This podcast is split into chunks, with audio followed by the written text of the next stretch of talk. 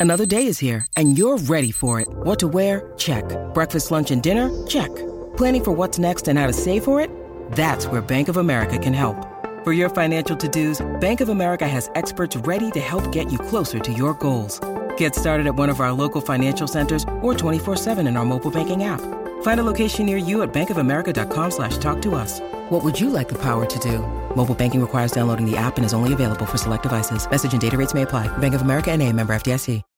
When you need mealtime inspiration, it's worth shopping Kroger, where you'll find over 30,000 mouthwatering choices that excite your inner foodie. And no matter what tasty choice you make, you'll enjoy our everyday low prices, plus extra ways to save, like digital coupons worth over $600 each week. You can also save up to $1 off per gallon at the pump with fuel points. More savings and more inspiring flavors make shopping Kroger worth it every time. Kroger, fresh for everyone. Fuel restrictions apply.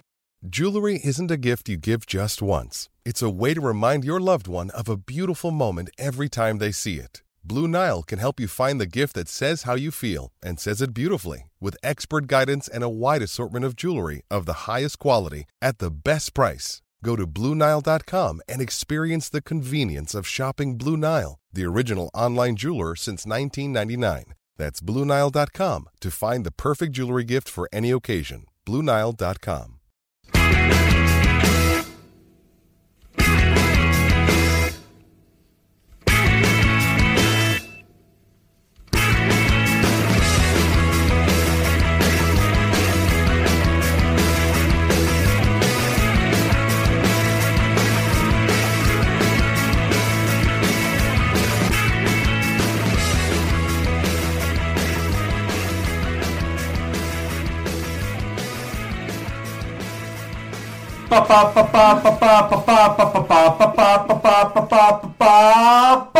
Yes, that's right. It is the Terrace Scottish Football Podcast End of Season Bonanza, where us marks all get together and round up the very best of the top flight in Scotland this season.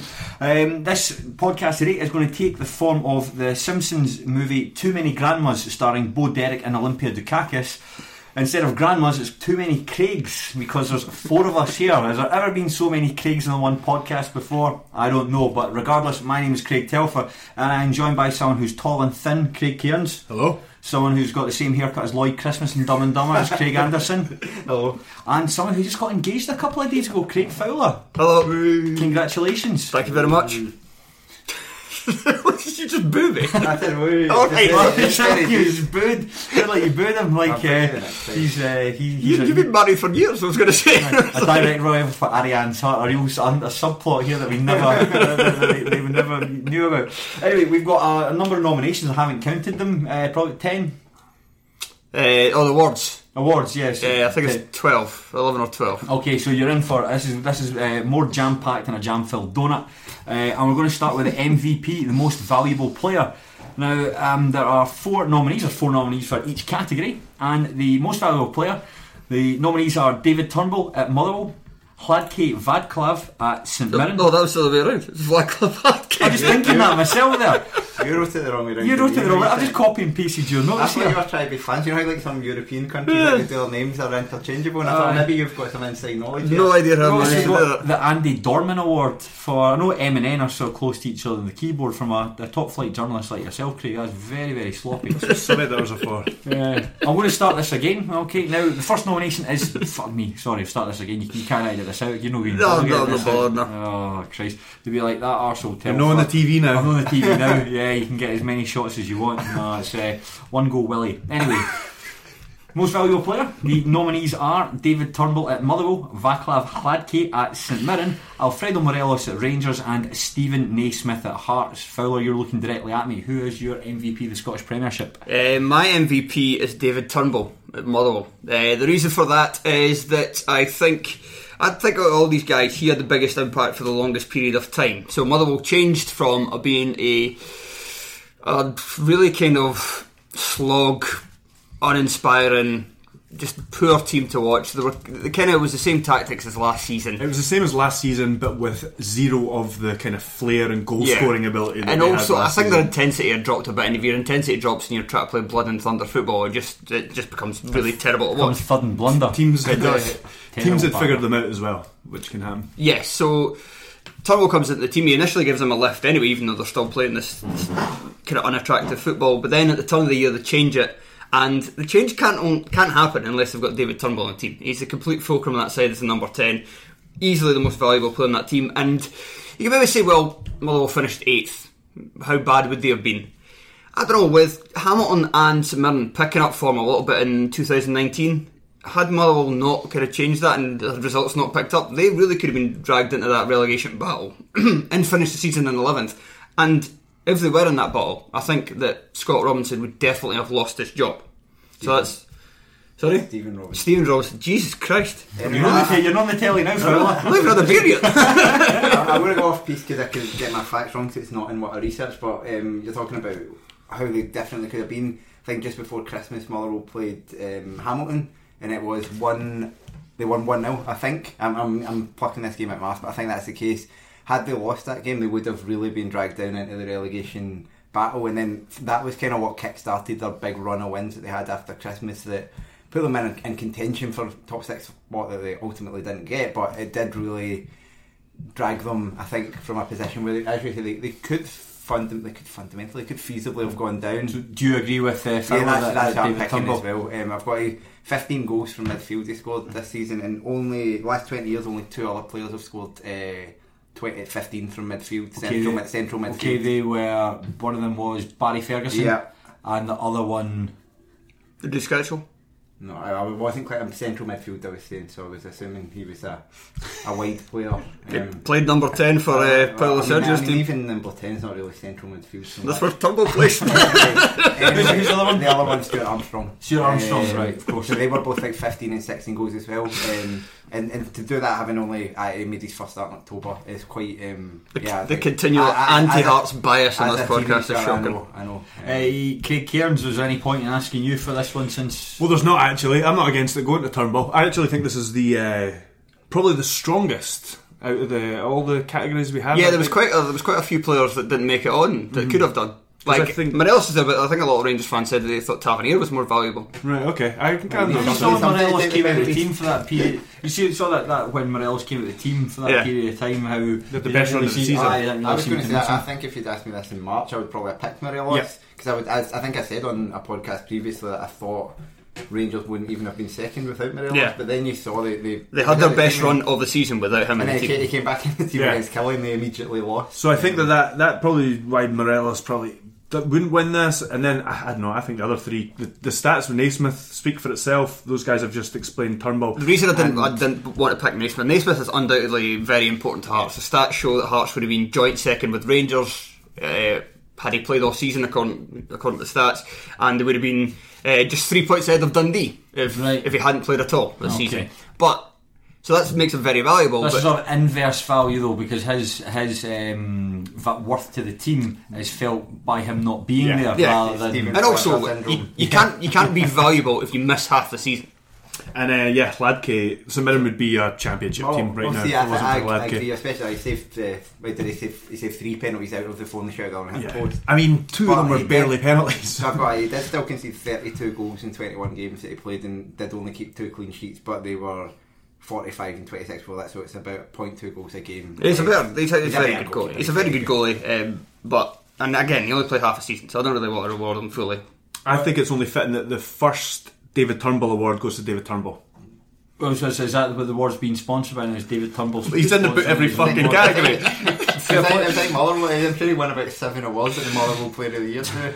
he won everything. Yeah, because he won Player of the Year, Young Player of the Year, Goal of the Year, Top Goal Scorer. I saw that. In fact, the way they presented that on Twitter was fantastic. I'm not a Motherwell fan by any stretch of the imagination, but the way those guys use social media deserves an applause. And who also deserves applause is David Turnbull. You are the Scottish, the fuck off, the Terrace Scottish Football Podcast MVP. Now, the second award is the Josh McGuinness Award for Most Improved Player.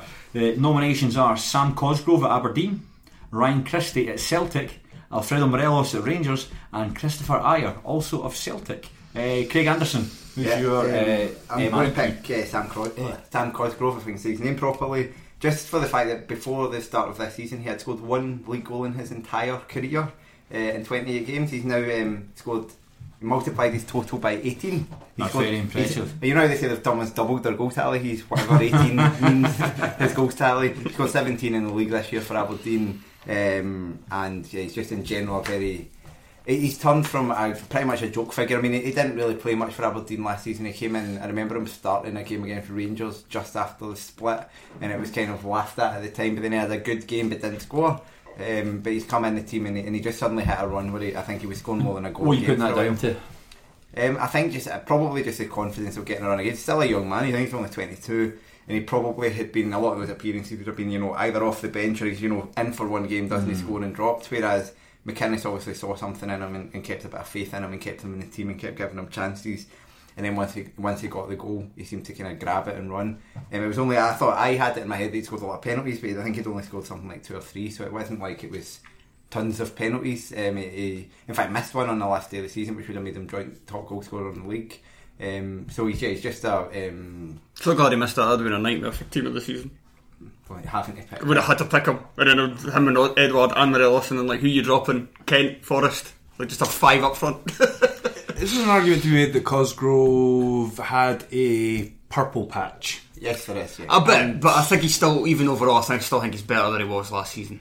Better, yes. At I'm least, just- at least in this run, like the last, because he's he stopped scoring before the Hibs game. I don't think he'd scored in about two or three scored months. all these goals this season in the space of three months or something. Yeah, from yeah, except for Yeah, the and it- and it- last one. yeah, yeah. It's possible Um, he could. he was he was quite rubbish at the start of the season, I have to say. Uh-huh. So he's kind of. I mean, in goal scoring, I think he's had his uses in that McInnes team even when he's not a goal scorer. Yeah, I think he has got better at, at that that part of his game as well. Because there was points this season where it's like you're not not only you're not scoring, you you just look like a huge hoodie. When Yeah. he played against Hearts Uh, Tom- in September when Hearts beat them two one or October October, he was terrible. Got taken off at half time. Tom described him as a centre half playing up front, and that's what he looked like for Yeah. a long time. Definitely. Uh, for me, it's, it's between two guys. Um, Morelos and Ajer both. Yeah, both got better, I would say, but I think both were very good players last year. Yeah, Morelos was really good last year. I mean, He did, he did have a big drop off the second half. of the. Remember, he was on the bench behind Jason Cummings. scored a lot of them. At the I mean, a lot, some some of that might have been that he um, he pulled out. He, sorry, he'd been playing in Finland, so he hadn't really had a, Yeah. a, a break in between the season, um, and and it maybe helped him. For I, I for me, I, I thought he was better last season than this season. To be honest, so I, I think he had a bit of a dip in the first. I think he's been really good in 2019. This is probably the best he's played so far. But he, he was good last year. When I when I ranked his centre halves, I think he went down in my list this year compared to last year. Um, I, I seem to be out on my own with that right enough anyway. So um, I realised I was talking to Craig in the way up. but I think uh, Chris Burke was having a good shout for this. Um, I know he did get he did get something. Yeah. off. Those Chris Burke shows you can teach an old dog new tricks. So Phil, if we're going to have to press you for one of the two of them, who would it be? Well, I was just going to give a quick mention to Christie in that I think he he was a good player last year, but I don't think you would have looked at him and said Celtic class. And there was some shouts for Celtic fans for him being a most valuable player because he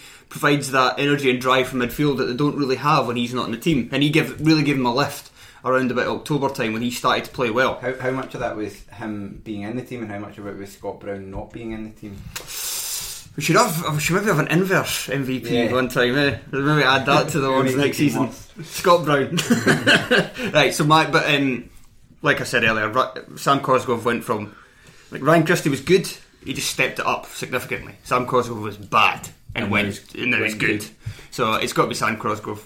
Okay, well, Craig. Again, it doesn't really matter what you I mean, think. I was reluctantly going to give it to Sam Cosgrove anyway. I'm still, I still think there's question marks over how good he actually is. But uh, I yeah, suppose when you look at it from he's, he's 18 times the more goals than he scored last season. Exactly, yeah, You yeah. have to admit, you have to admit that is good. that's better. Well done. So that's- Fundamentally better. Uh, Sam Crosgrove, you are the you won the Josh McGuinness Award for the most improved player. Now, the most overachieving manager award that's between Steve Clarke at Kilmarnock, Derek McInnes at Aberdeen, Gary Holt at Livingston, or Oran Kearney at St Mirren. Craig Cairns. Steve Clarke. It just has to be Steve Clarke. I don't know. I mean, I know there's a good argument for Gary Holt, but uh, there's a couple of things.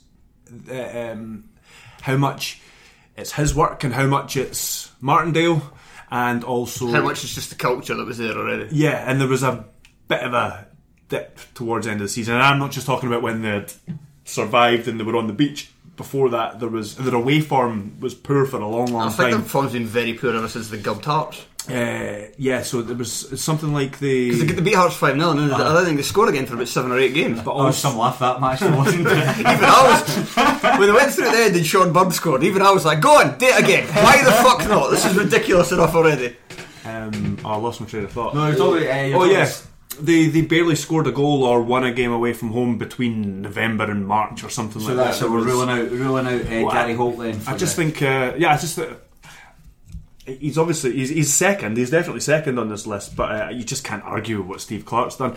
I don't need to go into detail. Um, he's been rewarded with getting the Scotland manager's job off the back of this, but Killie have been a bottom six club for the longest time now. Uh, they've tried many different managers, hundreds of different players, and he came in, made few signings, improved what was there, was and something well overachieved that- with that the, team. The, the team that beat Rangers only Joseph Malumba. you- Joseph Malumba. Yeah, was- my papa, he Yusuf- comes and sits next to me, and that's why he calls him. a super- Yusuf, sorry, Yusuf Malumba was the only player who wasn't there when, yeah, that's when right. he started. yeah, is, that, is that right? Yeah, that team that beat Rangers, that was it. It's all the same players, and I think And Malumba was his first signing. Yeah, um, these players, the, the fact that there are very few, Kill- in fact, I don't think there's any other Killie players mentioned in any of these categories. Greater than um, some of the parts. Yeah, the, the manager, McCarthy. the job he's done, um, or ha- he did do, sadly. Um, the um, yeah, in fact, 67 points for Killie, which uh, was last year he set the points record with 59, and then he smashed it again for Killie. It's just an incredible turnaround with, with as I say, the same players, and, and obviously stepped on and as sorry, as we were saying in the car on the way through, everybody in this league pretty much had the season that you'd expect, or uh, slightly better. There's a couple of exceptions. Obviously, Dundee were terrible, but the other exception is Kilmarnock, who completely overachieved. And I just think that it just Clarke's a stick on for this. Fowler. Yeah, it's got to be Steve Clarke. Um, probably should give a bit of love to Kearney. He took over an absolute shit show from Alan Stubbs. He took his time, but I did take his time, but he got it right. he got there in the end, and I think I think a lot of uh, St fans would have bitten your hand off for that when he first walked through and the it door. wasn't just like a couple of lucky results at the end. It was Yeah, like yeah. a sustained, they were good at the end, sustained weren't they? They form. played. One question mark I have over him is um, is it a Stephen Kenny type scenario? I remember when Stephen Kenny came in at Dunfermline and eventually he turned them round, took them to the Scottish Cup final, didn't quite keep them up, and everyone was like going into the next season with a lot of positivity about him, and he was fucking terrible and was sacked by October. You do. Ha- I, I just, I just have a worry. I, I think he might leave now. He sounded like he was maybe going to leave. And there's apparently his uh, family haven't moved over. His uh, family are still in Northern Ireland. Aye, so it's uh, But I, he's done, he did a great job to keep him up. Um, but probably even with that, Northern Ireland. Is he Northern, He's Northern Irish? Irish, Right, thank fuck. fuck.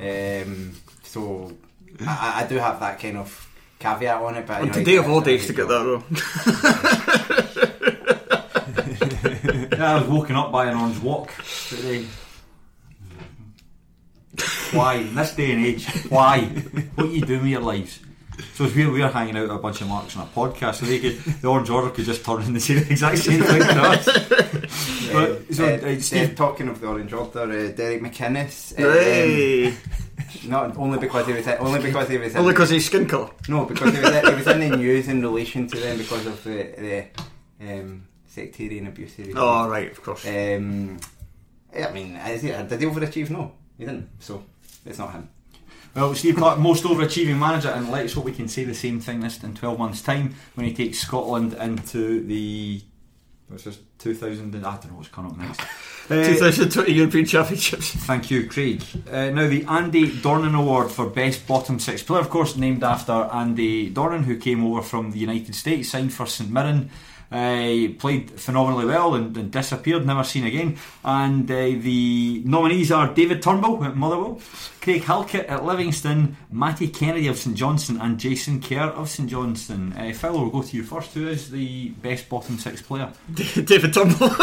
Okay, Craig So, Anderson. so I'll pick uh, David Turnbull. I don't know that a fact about David Turnbull. Uh, 15 goals from midfield this season.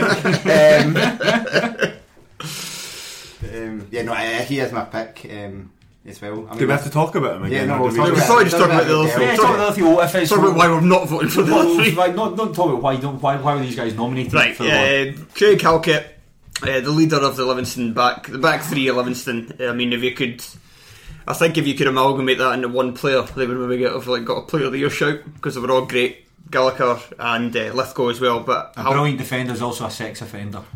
there you go. Not Craig Halkett. Not, Not Craig Halkett. For league Okay, reasons, yeah. he's, uh, he's he's the only one who doesn't have a stain in his character, Yeah. or a stain in his car seat actually as well.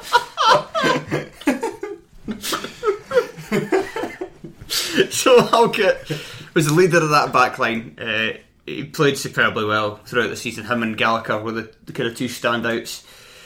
And yeah, I mean, if you, if you just look at his, the kind of rise of him this season, signing for Hearts next year. I think a lot of people were actually surprised because I was surprised. I thought he could do better. We're shite. But yeah, he just he seems to not only is he kind of like a a hard defender that loves defending. He's a decent footballer. He's a leader, communicator, all those things. He's kind of like um, he's a bit of a complete package. I'm not saying like uh, Hearts have won a watch a wee bit. I think with this signing, I'm not saying he's going to be a superstar or anything, but he is a he is a, a complete defender. He's got a bit of a bit of everything about him. What about the jobbers at St Johnstone? Before the farmers get riled up and stuff. Why is Zander Clark not in the Scotland team? Uh, Jason Kerr's a, a, another really great up and coming centre back. Um, he's a wee bit earlier in his development than than Halkett, but yeah, he, he and, and I don't know, possibly has a bit more potential than uh, Craig Halkett does. Ever since he came into the team, he's pretty much been St Johnstone's centre, best centre half. Yeah. Um, I think it was halfway through last season after he was on loan at Queens, and then he went. Uh, then he started playing in January. Anderson's form fell off a cliff, and Kerr's been the best centre back since then. Even like I'm this season, he's been much better than Shaughnessy. I'm surprised that Anderson even started for St Johnstone this season. He looked he looked done last season. Oh, yeah. I was surprised that he even got game uh, got minutes this season. I think I think Tommy Kerr, uh, Tommy Kerr, Tommy, Tommy Wright, a bit like. He's Uh, doing this quite a lot of I know we are. I've had one can, but no one else has. Yeah, I would, I would a can Irn-Bru. I drank it about 10 seconds. I'm Tom- full of E numbers just now. Tommy Wright is a bit like Stephen Robinson that he had to be kind of convinced to bring in the younger players. I think it, it, it maybe it wasn't his natural position to do it, and then he's eventually realised, like that Anderson, is, is just maybe not got it anymore. He obviously um, Miller left this year as well, and they, they, they have started to kind of bring in these younger players, which is why. Which is why uh, it's highly professional today. Uh, which is why uh, Kennedy is. Um, it's also there's another young player that he brought in, and then Kerr who's been brought through, and he's recently brought through Liam Gordon to play centre back as well. In that, given that Shaughnessy looks set to leave, I don't think it's, it's been formalised yet, but he'll be going somewhere. Looks like that's where. Um, yeah, so Kerr, Kerr's been great. I think he said himself he came in an interview and he said he, he um, felt he wouldn't end up in the Scotland squad because he's been terrible against Killie every time. So Steve Clarke doesn't have a very high opinion of. him. I think he's a guy that will be in the Scotland squad in future. I just don't think he's ready Yeah, yet. you'll have to leave St Johnstone as well. Yeah. Uh, Ken- Kennedy, I, I saw come through it. Um, some come through at Killie um, very briefly there, and he was always uh, a really dynamic winger. He- Killie has such. He's high very young at Killie, I, re- I refereed him playing in a school game down in Ayrshire as well, and he was a, he was like obviously by miles the best player on the park. Um, yeah, he's just a tremendous player. I think. He would be well advised to stay at St Johnstone for another year and try and you know get his career back on track. Um, he obviously it didn't work out for him going down to England. He, he had a loan spell at Hibs, it didn't work. Um, various loan spells around England didn't work. This is the first time he's really found himself a team who, who actually want him, and so and so, Sorry. and so therefore, uh, yeah, I think he would be. I mean, I would quite like to take him back to, to Rugby Park actually, but I, I don't think that will happen. So I would like to see him stay, stay at St Johnstone another year. No, big congratulations They to could David. win. They could win this award next season. Well, like I said, well, he's not won it this season because the winner of the Andy Dornan Award for Best Bottom Six Player is David Turnbull. Well done again. Now we move on to Mr. Versatile. This is a player who can play in a number of positions. Do a Three. number of different roles. Three, at, at least three different least three. positions. Okay, so this is uh, the, the Kama Sutra, if you will. I've, I've, I've only heard about it, never read it. Uh, I've got a bad back. Uh, so the nominees are Callum McGregor at Celtic, Michael Smith at Heart of Midlothian, Scott Arfield at Rangers, surely a Scotland call-ups in the offing for him, and Scott Robinson at Livingston. Who is, we'll start with yourself, Craig Anderson, Mr. Versatile. Well, I, I I'm giving it to Callum McGregor. I think I was trying to judge it rather than because Callum McGregor is obviously by some distance the best player on this. I was trying to judge it by how much, how li- how little below their regular ability in their best position they were when they moved somewhere else. rather than just going, oh, Callum McGregor's better than them. I mean, you could have Cristiano Ronaldo and you could play him right back in the Scottish League, he would still be a good mm-hmm. right back. That doesn't mean. I don't think track back that very often. No, but it, it wouldn't matter. It would still, it would still impact the, the game. Um, so, but but even looking at that, like, You need to defend your back post. well, he's good in the air. How Um, soon would he be there? if he stand at the other end of the pitch, could move my ball. um, but uh, I still think the, the, the other thing, I think we've had stronger um, shortlists for this award in previous years. I don't think any of these guys actually, most of them have only played in a third position a few times and, and have more or less been in two. Um, certainly, um, all of them have done well, but I think McGregor has the one that actually has. He's played left back, he's played cent- centre, um, he's played out wide. Ar- Arfield's probably the most tenuous because he's played. Arfield has played as a number eight, a number ten, Yeah, they're all right together on the pitch. He's played the three different positions that are all within two yards of each other. and he's played on the left or right of a front three. But even in Steven Gerrard's words, he doesn't play on the wing in Yeah. that position. He plays in the centre. He plays in the centre, so he's literally just slightly further forward each time. He's just playing the same. He's playing in the same place on the park in a different formation, basically. Yeah. Everyone else around him's moving. Uh, Michael Smith has played right back, right wing back, I think left back. Left back and sweeper. What's the difference between right back and wing back? Uh, wing backs in a three man defence here further forward. Or a two man defence, but yeah, it just, just means it plays further forward. Really, you have wing backs or two man defence. Yeah, you can. You can. You have one of your centre halves drop it in, but we're, we're getting too geeky here. Yeah, centre midfielders, I meant. Pipe down there, Michael Cox. Uh, Scott Robinson's maybe because he just does the same job everywhere. He just Livy fans actually really like him. Uh, I'm still bamboozled to why I haven't watched him at Hearts, but he just he works so hard and runs so much that it doesn't matter. And Livingston's system, he's played as a rolling striker. He's played as a number ten. He's played on the wing, Wing back. He's played further back. He just does the same thing. He just runs very hard, tackles hard, and yeah, he just fits that Livingston team down to the ground. He's actually had a good season, despite the fact he has very limited top flight talent. In an ideal world, Livingston would just play 10 central midfielders. Outfield would just run hard. And maybe Dolly Menga. Well, Steve, Stephen uh, Lawless was somebody else who Livingston fans put forward for this award because apparently he played right back, but I didn't remember that, so I just chucked in Robinson Nah, you instead. can't just do it if you fell in just for an injury and stuff like that. You've got to.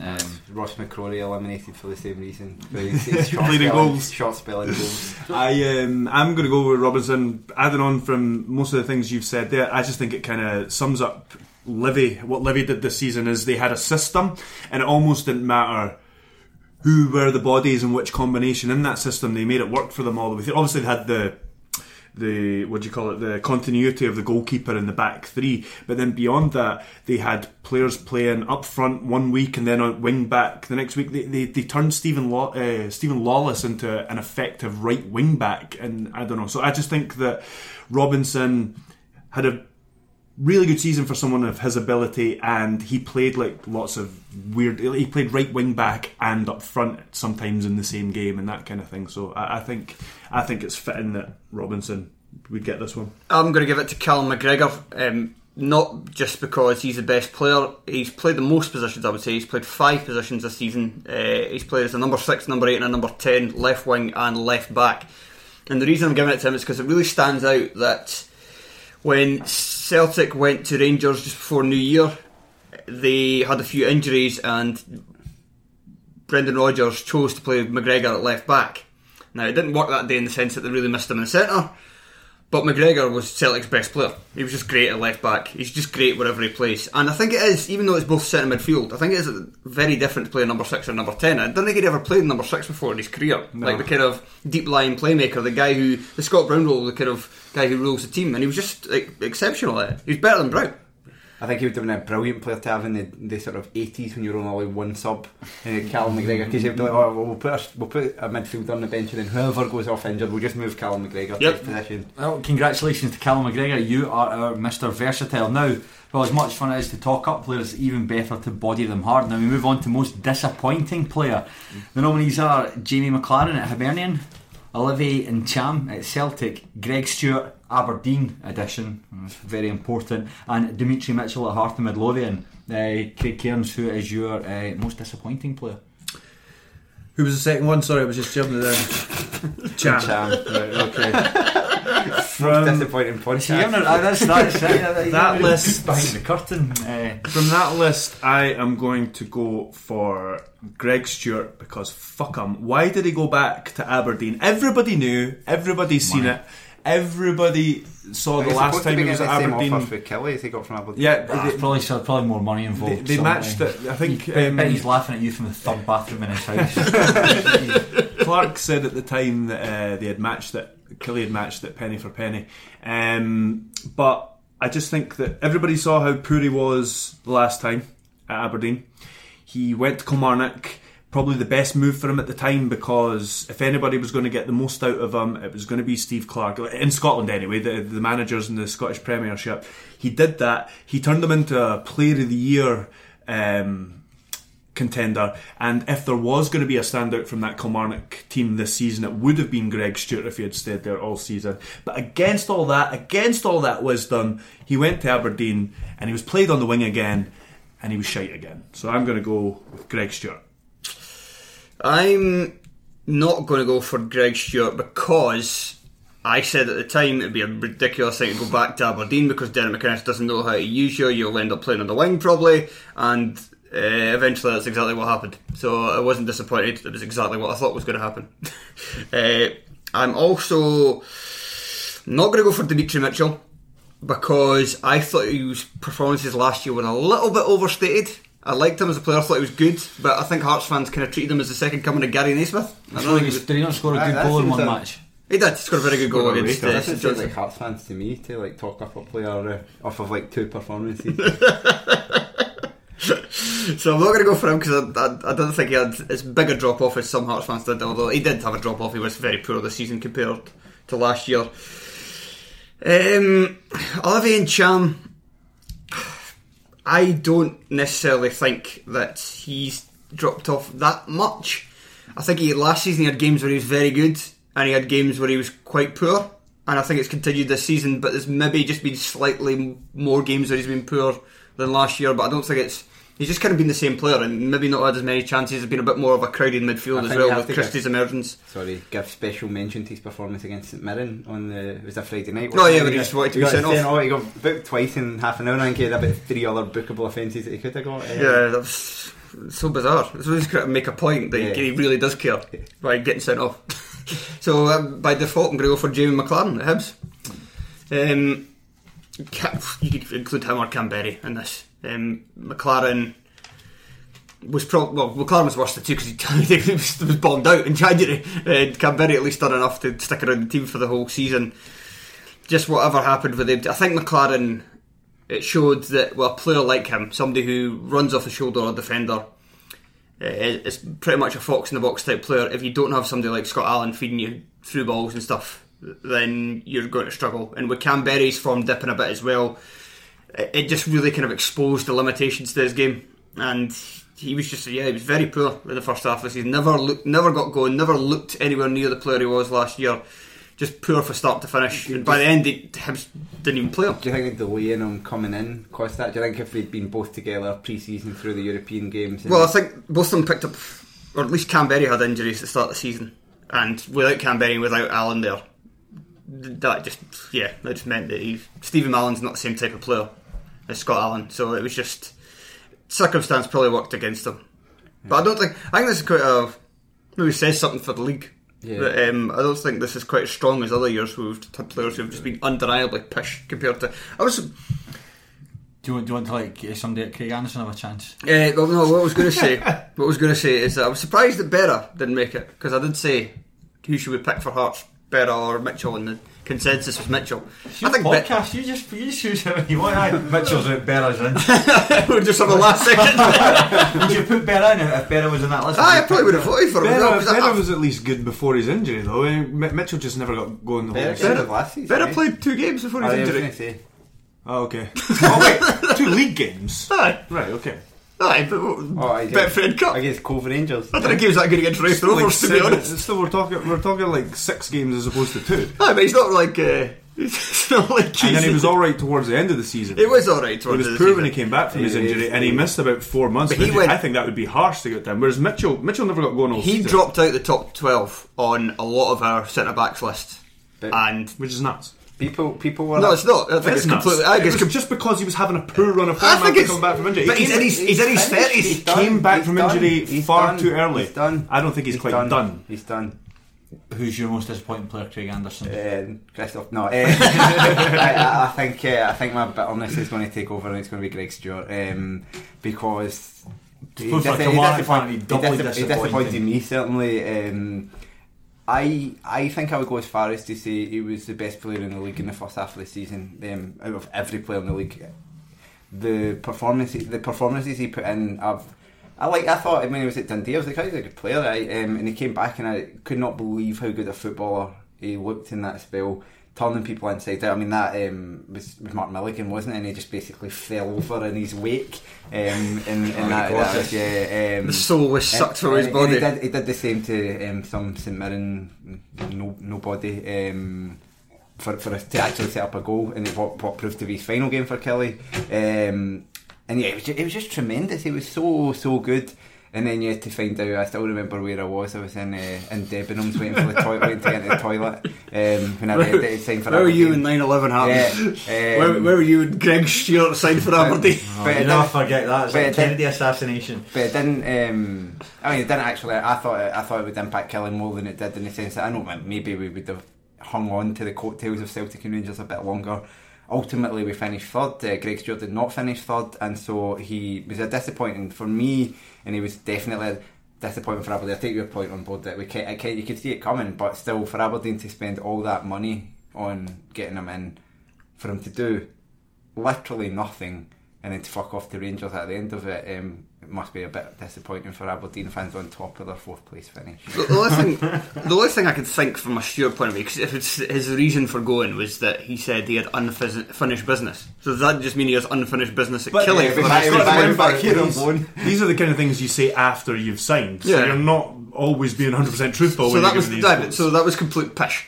So I thought maybe a reason why is that he was. So I think Killie were just a point or two ahead of Aberdeen at the time, and they were both teams were kind of in a title race. Uh, he maybe thought, right, I'm on this team and we're a point behind. I think they're a wee bit further back, not much further back, but like three yeah, points yeah. or something like that. Uh, I'm with this team. We're just away for the title race. This other team is not far as well. This other team doesn't have me. I add me to that. Maybe we are a serious contender. Well, Greg Stewart, most disappointing player. I'm not angry, I'm just disappointed. Now we're getting into the. oh, were you stopping me there? We're going to take a wee break. Right, that's Craig, I just held up my hand to stop, and Craig high five me. I wonder why you wanted to. I just should have agreed with you there. Yeah, you're not So angry. excited about Greg Stewart.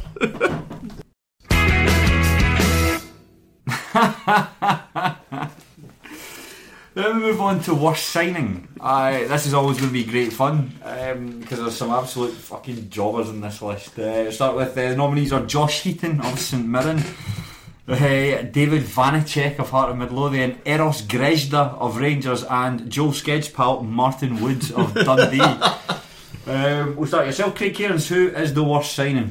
I would not be surprised if there was people listening to this that had no fucking idea who Josh Heaton is and thought that you maybe just made him up. Uh, Hollyoaks character. He was a he was a player, a, a central defender, I think, which uh, someone paid some money for. Seven, uh, Seven 75k. Um, You said seven figures? That's fucking Stevie Gerrard over there.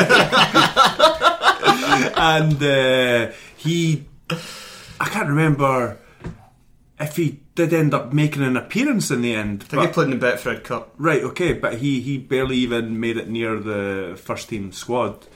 Um, What, what makes him worse than some other jobbers that uh, St Mirren brought in? He paid money for him. Right, that's seven figures. Because Cole Kpekawa uh, was rubbish as well, and you could maybe say he done more damage because he played in like six games or something in the league, and terrible in all of them. Um, but he was quickly bombed out. He was on a two-year deal, which makes it bad. But I think Heaton is also signed to a three-year deal. They can't even get rid of him. Well, He went, he went back down to the conference on loan, or was it even the conference north, and uh, was on the bench for Kidderminster. So, yeah, they're, they're in the, the one below the conference, I think. aye, well, Um, they, fuck all- knows why they paid money for him. They got that windfall from, from John McGinn. Um, I think it, I think it will come to a million pounds in total or something pushing that. But then to be to have that money coming into the club and then to spunk it all away on that yeah. and on the wages, and you're like, it reminds me of when uh, Hibs sold their golden generation and started signing like Alan O'Brien for six hundred. I was, about to, I was about to ask, can you think of a worse transfer window? Uh, Falkirk's. Fair enough. To be fair fair, play. I think I think I, the same transfer I window. think Dundee twice this season. I, I, I think No, but in years, in years to come, I mean, well, you can say St Mirren's ultimately wasn't catastrophic because Kearney came in, changed Yeah. things about. There was a lot of moving and shaking. If Falkirk though were so handicapped by that transfer window at the start of the season that uh, even turning over the entire squad wasn't good enough. Even Mc- McKinnon coming in in September, Yeah. or literally. three league games, hardly, hardly had, uh, had three league games. Fairly man. competent manager as well. So Uh, aye, so sorry, so so jo- Josh Heaton, um, Fowler, who's who's your uh, Uh. Josh Heaton's my, my pick. I think it's yeah, like uh, Craig said. I think he, I think he maybe only. I think he was third place in our fan vote. But I think that is purely down to the fact people don't know who he is. but St Mirren paying money for a guy, he's on a three-year deal.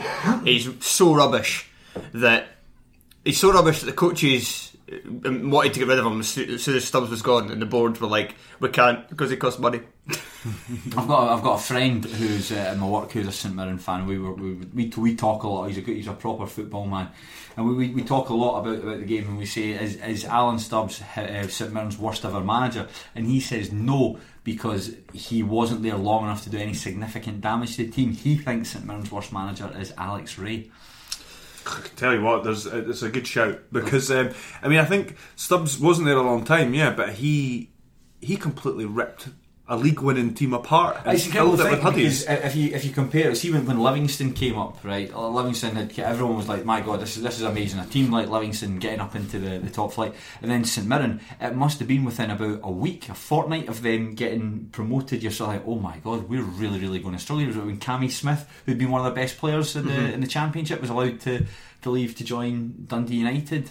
You're thinking, "Oh, Stubbsy." What are you're you up to? uh, Craig, you were signing before Craig Anderson. Sorry, you Yeah, were that's, signing. that's, that's pointless to, to name any of us. Um, I think I, just to be different, I'll go for Eros Grezda because they paid two million quid for him, um, and he's awful. And He is on a four. It's a four-year deal as well.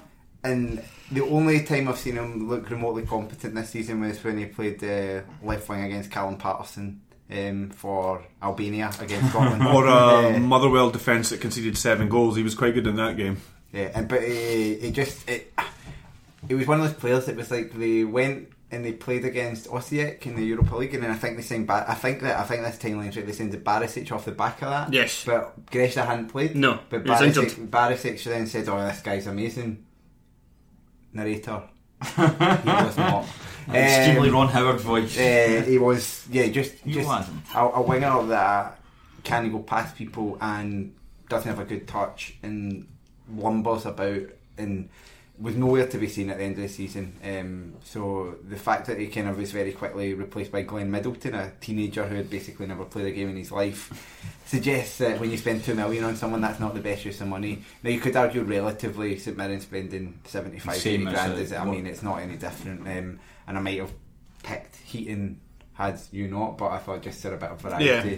We, we do need to talk about. I was just going to say. We really, really do. Can we talk about David Vanecek? 'Cause David Can Vanecek- Martin Woods. David Vanecek got the uh, fans vote quite quite overwhelmingly. I think he's the most spectacular story because he was talked up for those few months, and then he came and he has been spectacularly rubbish.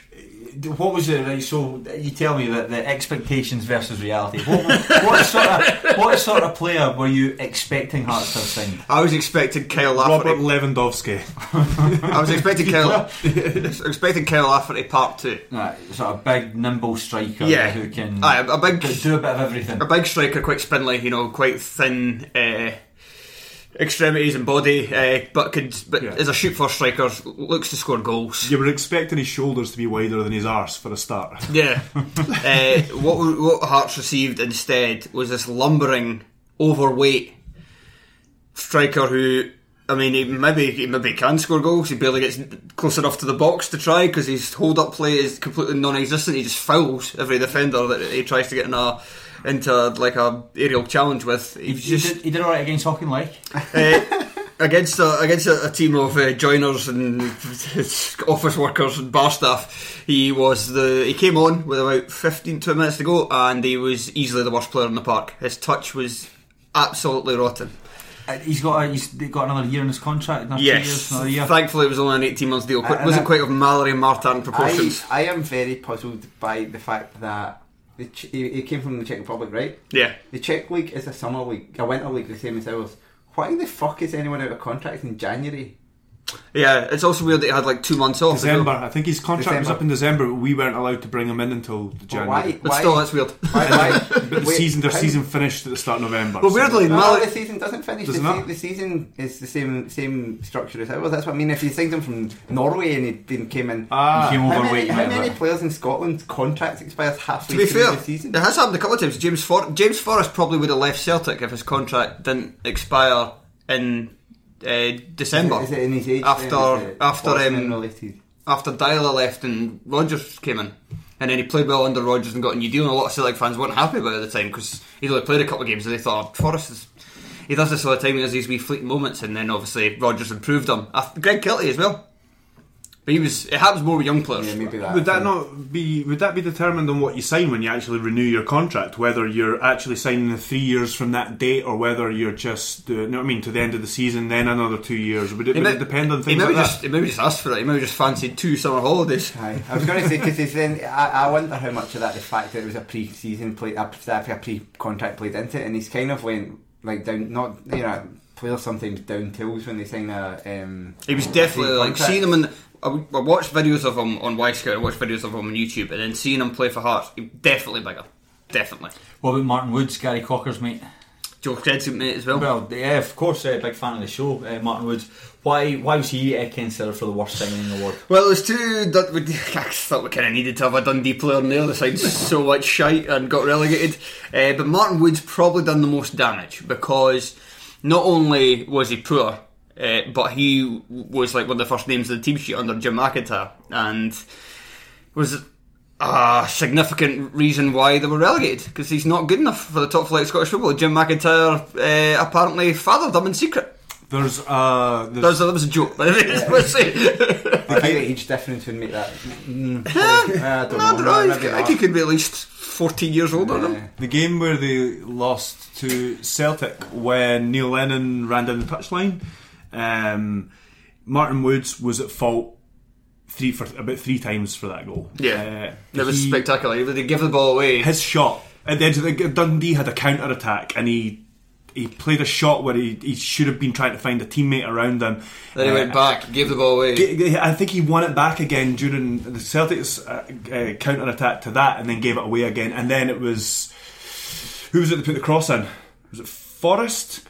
He puts I in the, so. he puts in the slide tackle as kind of Forrest skips a beat before putting the cross in, and then uh, yeah. So he's at, I mean I know losing to Celtic in the last minute is no um, embarrassment or anything like that, but Woods was at fault three times for that goal, and it kind of summed up his Dundee career. Is career. he still there? No, he's away. Uh, they do still have. Dundee fans were uh, kind of calling for Andrew Davies instead because he.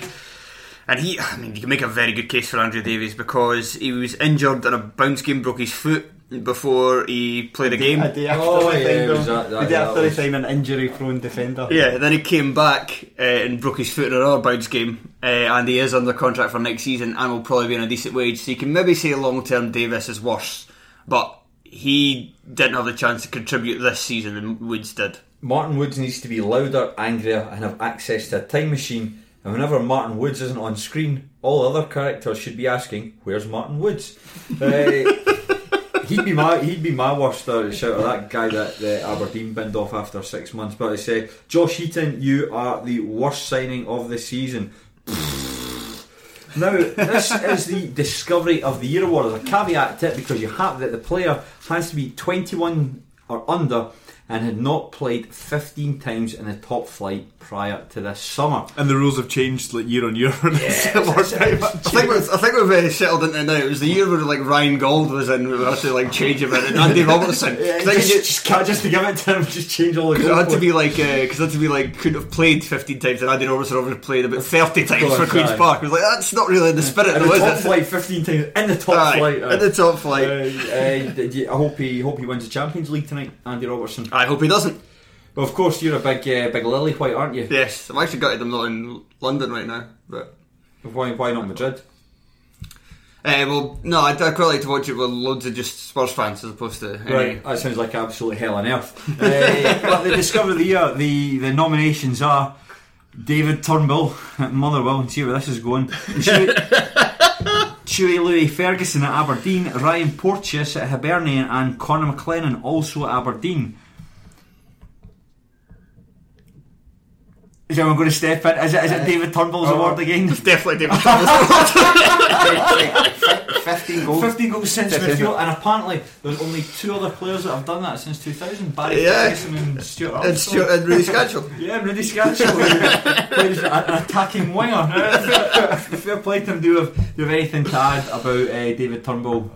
Not not about David Turnbull. No, I would talk about. He's going to be get my vote. Obviously, I think we've What do you covered think about, what do you think about uh, the links between him and Celtic? Celtic trying to buy him for like a bag of balls and Sounds like Celtic are going down exactly the same route as they did with John McGinn. Ah, worked out well Just pay them. the money, And I hope, get uh, the player.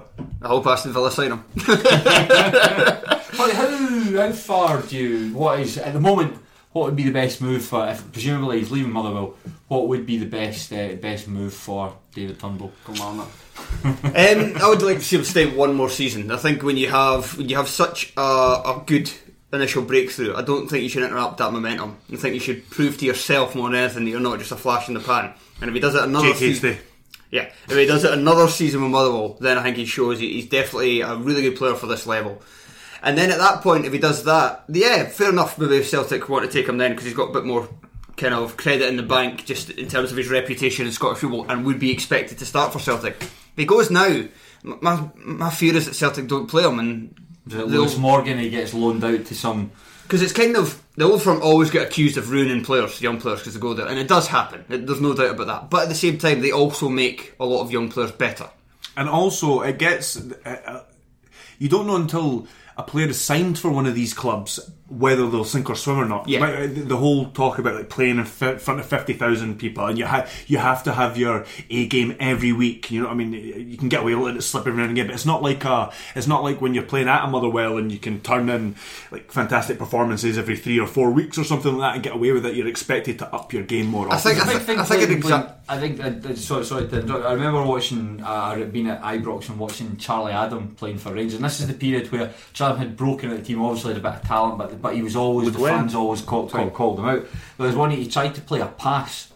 The Rangers were in the, the counter attack. And he tried to play a pass and he completely fluffed it and the move broke down. And see, when you're in a big stadium like that, in front of like 50,000 people, the noise, like the, the, the crowd, that oh, fuck, fuck, and, but that's multiply that times 50,000, that's a difficult thing. And then to- that plays on your mind the next time you're in that yeah, position. So, so, Exactly, so yeah. I'm saying back But up here. it, it can Yeah, make exactly. it can make or break you. Uh, I think a good example of saying like the old firm can make players better is that I don't think we ever would have saw Stuart Armstrong be as good as Stuart Armstrong was if he'd continued playing for Dundee United and, and maybe moved to you know Aberdeen or something. Yeah. He'd struggled initially, and Ryan Christie, as I mentioned earlier, is another example. But he reached a level that he wouldn't have been able to reach because if you're playing, if you're playing at that, it is a higher level. It's the same league, but it's a higher level because you're playing against better players in training every single day. Mm-hmm. You, you have higher standards. It does make you a better footballer if you can swim. Mm-hmm. But sometimes I think they sign players who aren't ready. Uh, Jake Hastie might be a good example of that, and then their confidence just gets ruined because they don't play, and their career momentum is fucked, and then they spend their days jobbing for Kilmarnock. How many times we use the word job or jobbing or jobber in this uh, podcast? We should have had like a ding, uh, a wee counter. In fact, if uh, anyone's listening and wants to compile this, uh, please please let us know. Is there anything to be said about Ferguson, Yes. Porteous, or McLennan? Can I talk about Ferguson? No, you Uh, can't, no. Briefly, just briefly touching him. Uh, Aberdeen at the start of the season had uh, midfield to rebuild. They brought in a couple of more experienced signings and Lewis Ferguson. And Lewis Ferguson, I don't think was expected to be a guy that was starting every week. But not only has he done that, he's one of the first teams, uh, one of the first names on the team sheet. One Sorry, of the first teams in the name. yeah, and uh, he, he's just been fantastic right from the start when he scored that overhead kick against Burnley and kind of announced himself as an Aberdeen player. He's yeah, like I say, he's in a a fairly uninspiring season for for Aberdeen. I mean, they've they've they've they've they've reached this baseline level, which kind of Derek McInnes has instilled in them. There, they haven't had they haven't kind of gone beyond that this season. But uh, despite that, I think Ferguson was well worthy of his young player of the nominee, uh, young player of the year nominee, uh, and probably slightly unlucky not to win that actually. Fowler, big high be like yourself. You got anything nice to say about Ryan Porteous? Ryan Porteous is uh, he tackled someone once. He's a central defender. he's. A big galoot. I think Hibs Hibs fans are going to hate me for this. I think at, at-. I think at present, I think Ryan Porteous is quite overrated by the fans. I think they. I, someone said it. I think they think he's the best defender at the club right now, and he's not. He's far too rash uh, in, in a lot of things he does, not just in terms of tackling, and his positioning as well, and um, like maybe overcommitting for balls that he shouldn't do. But I can see why they're excited about him because he is. Uh, I think he is a tremendous talent. I think he's got all the tools you want in a centre half. He can maybe be better with the ball, but that could come with age. And he's ah, he's he's athletic. He's quick. He's big. He's not afraid to get stuck in. He can head the ball he will be a great player one day, and I think he would have been more of a shout for this uh, this award. Well, two reasons: one, if David Turnbull hadn't been so good, and two, if he hadn't got injured in January and missed the rest of the season. Uh, that's not really talked about a lot. Uh, Neil Lennon's parting gift to Hibs was to play Ryan Porteous. Admit that he was injured when he played them. Ryan Porteous suffered a recurrence of that injury and missed the rest of the season. And and Hibs fans should if Hibs fans should were told they were lucky to have Yeah, Lennon. well, Yes, never get a never better get a better manager. manager than Neil Lennon. Never get anybody better than that. Uh, Conor McLaren, should we maybe mention him? he's, uh, I, I like the look of him because he's. There's a lot of young players coming through in Scotland now that are fucking big. Like you used to, where we were. Like I know, like the the Gordon Strachan thing was obviously a bit, you know, the timing of him saying all that stuff about genetics and all that. But I think there was a little point in the sense that that generation of Scottish players that came through before were generally quite small. Yeah, because for Um, example, like I think when a Scottish young player comes through, they look more Jason Holt than they do Callum Paterson. Yeah, they they tend they tend to be wee guys, and then we see need more shaggers. You need more shaggers. We need more Scott McKenna's and more uh, Conor McLennan's. These boys are because I do think. I mean, you don't want to turn it into kind of a game of being just an athlete, and, and Ajax have shown that some of their young boys are, are quite small and they, they're obviously quite good at football, but. Uh, if you've got a big guy that can play, that's better than a wee guy that can play because Yeah. he, he, he's a physical, especially up here. It's a physical game. um, and Mc, McLennan, he's big, he's strong, he's direct, and he, and he is good with the ball. And so, I think with Mc, with McInnes, with both him and McKenna, he's brought them into the team not mm, kind of through luck. Like I don't think he really cares about developing these young players, but I think in all three cases, in fact, we include Ferguson as well, he's kind of had his hand forced a wee bit. Then the players came in and done well, and he's kept with them in the team. And I think McLennan will be a big part. Uh, you never know with McInnes because he could just bomb him out and he could be the next Scott Wright or something. But he looks like he's got more about him, and you expect him to be starting next season, um, assuming Mackay-Steven leaves especially. So no, a good big player, but he's, he's not in the same ballpark as Turnbull. No, congratulations to Turnbull. That's his fourth, third, third. Beg your pardon, my arithmetic's wonky. Uh, congratulations to David Turnbull. That's your third award of the the season, the uh, Discovery of the Year. Now we're going to have a bit of fun. Uh, we're going to rate the heartthrobs. This is the Stuart Armstrong Award for most handsome. Now, Fowler, your cousin. Uh, yeah, Uh, what's his name? her name is Bethany. Right, Bethany helped us pick. There was actually there was actually six people that helped us. And now some of these some of these responses were actually very funny. Uh, Shout out to um, uh, Michelle Kerr as well. She helped. Did she? She will be listening. Did she? Yeah. Hi, Michelle.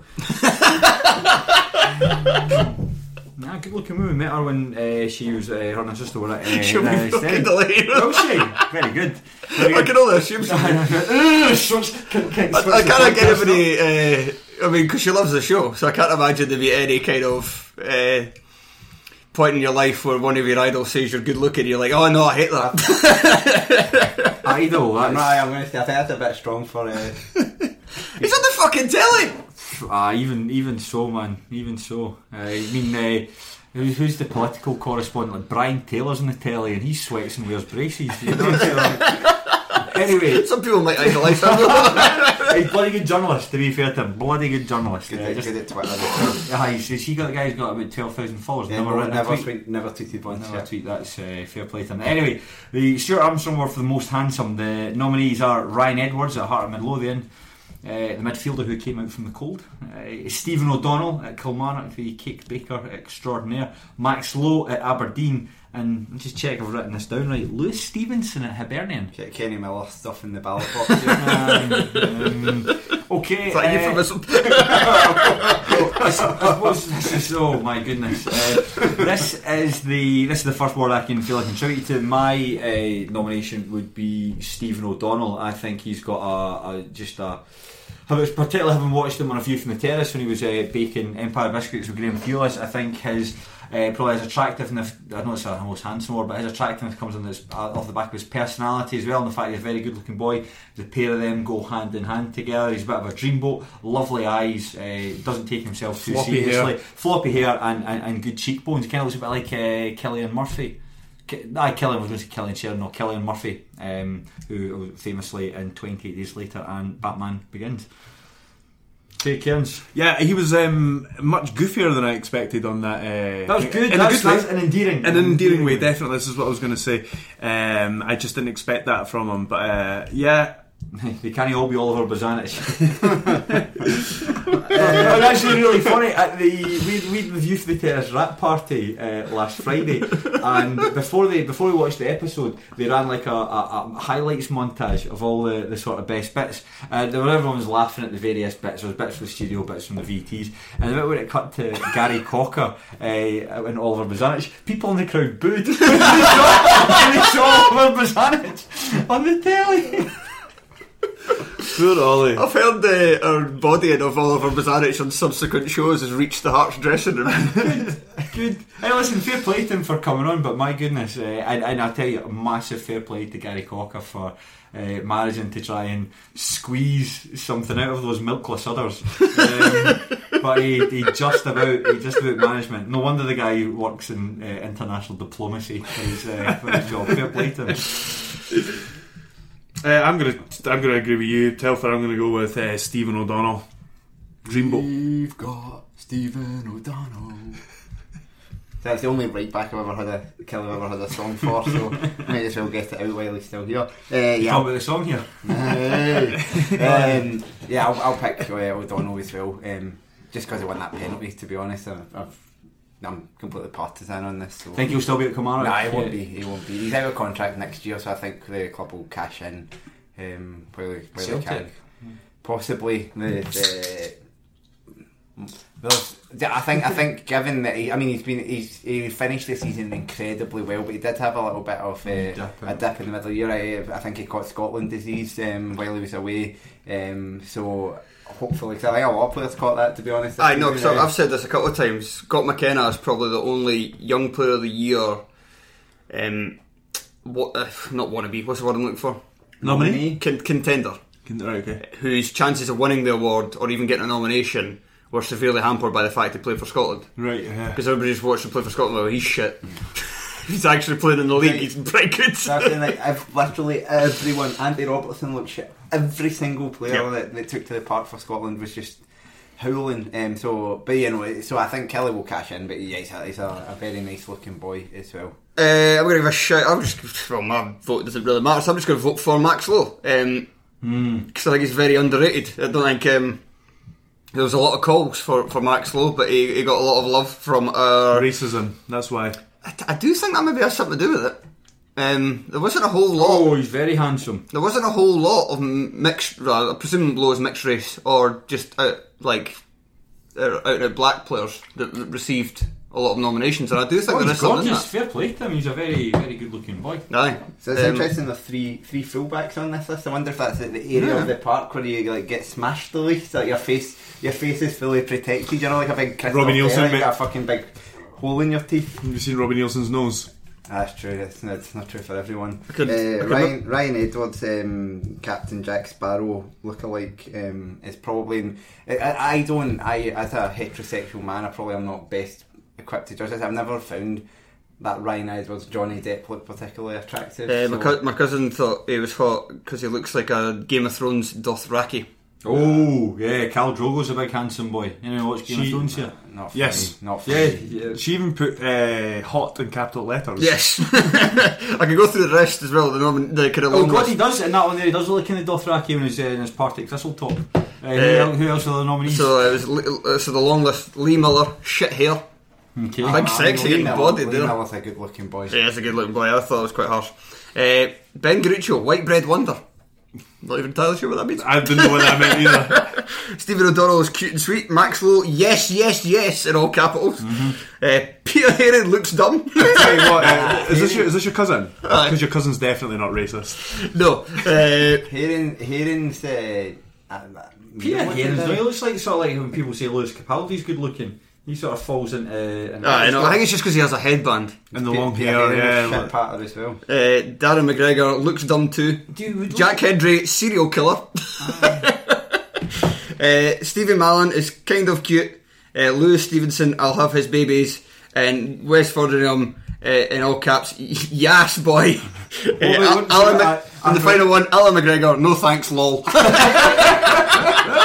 And I'm sure there's women in every nightclub in Glasgow city centre have all said the same thing about Alan, Allan McGregor. Now, the most disappointing team of the season uh, Heart and Midlothian, St Mirren, Hibernian, or Dundee. Right, I was a wee bit. I was taking issue, and it's maybe going to sound like I'm being biased here, but I was taking issue a little bit with Hearts being involved in this. Is disappointing? Is it disappointing from the outset of the season? What did you expect? Well, well, here's a question. Right? Second, what did you expect from Hearts at the start of the season? Because did they meet those six- I. I, would, Sixth I would have thought improvement on last year. Sixth place, a cup final, and a cup semi final. It's not great, Can I get to the cup final without being in a semi final? but yeah, you know what I mean. He's got you there. He's got you there. I know on- Hearts, I'm on the back have done. Hearts have done. So two semi-finals and a final. So yeah, I mean, if you look at it as in, if you look at it from October, it's disappointing from October, yes, because from the position you're in, you've got to qualify for Europe at least, whether that's winning one of the cups or uh, finishing high enough up, uh, enough up in the league. Similar to your point, I, I know it's a, a, a different division, but if Ayr United, and you can't answer this, if Ayr United had a disappointing season, they got top four.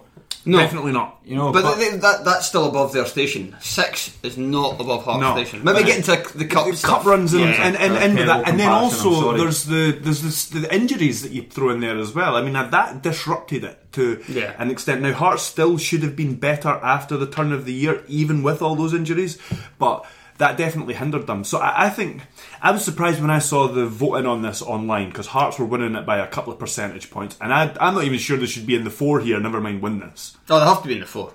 Nah, if you're talking about from where they were in October. Who to else? now- Who else would you have in Well, see, I would say so. I would say when the season started, um, I took issue with this at the time, um, quite rightly. It turned out to be people were talking about Gerrard coming into Rangers and how it was such a strong league with Celtic, Rangers, McInnes's Aberdeen, Neil mm-hmm. Lennon's Hibs. Neil Craig Lennon Levein- said Craig was going to win the league. Remember, with Hibs were putting a title challenge with Hibs. So those were the five teams that were almost considered close to being on a par. It's like the big five, and then Hearts finished sixth out of a big five. So that suggests. A Yeah, that's that's my kind of thinking on it. However, I would, I am not going to. I don't know if we're, I'm just just completely playing fast and loose with the kind of processes that we've been following here. I'm still going to pick Hibs, I think, oh, because Oh, really? I think I ex- it's most disappointing. I expected Hibs to push for second place this season. So did I yeah, I think given how strong they were um, at the end of last season, in particular, they got their, their shit together. They managed to keep most of that team. Scott Allan disappeared, but most of the players that were there in the second half of last season were there. I genuinely expected them to do that, and then they got down to eighth. And okay, um, old uh, old Hecky came in and managed to at least salvage a shit I'm gonna, heap of a um, season, but. I'm going to take exception with you there. Um, McGinn and McGee are left. Right, so did I know. I would say li- literally the best two players. The entire midfield. Like, apart from that, what else? Did, That's, who that's, else left? that's What why I wouldn't have what Hibs did the Romans do for us? because with um, with Alan McGeouch and McGinn, Hibs still only finished fourth, and they only finished one place off that. Despite that blow, I mean, you should be able to bring in other good players uh, and compete. So when Lennon was given that free pass by his pals, who are pundits, by saying like, well, what was he supposed to do? You know, they sold McGinn and McGeouch and didn't give him all the money, as if that ever happens at any team outside of Celtic and Rangers, where you, you sell a player for. Sorry, when Hearts was sold Gordon for nine million, as if we then went out and spent like three million on like three different players. Uh, but so considering how much the team changed, I think one drop off is fine, despite the uproar they had. Uh, sorry, that kind of upheaval they had behind the scenes.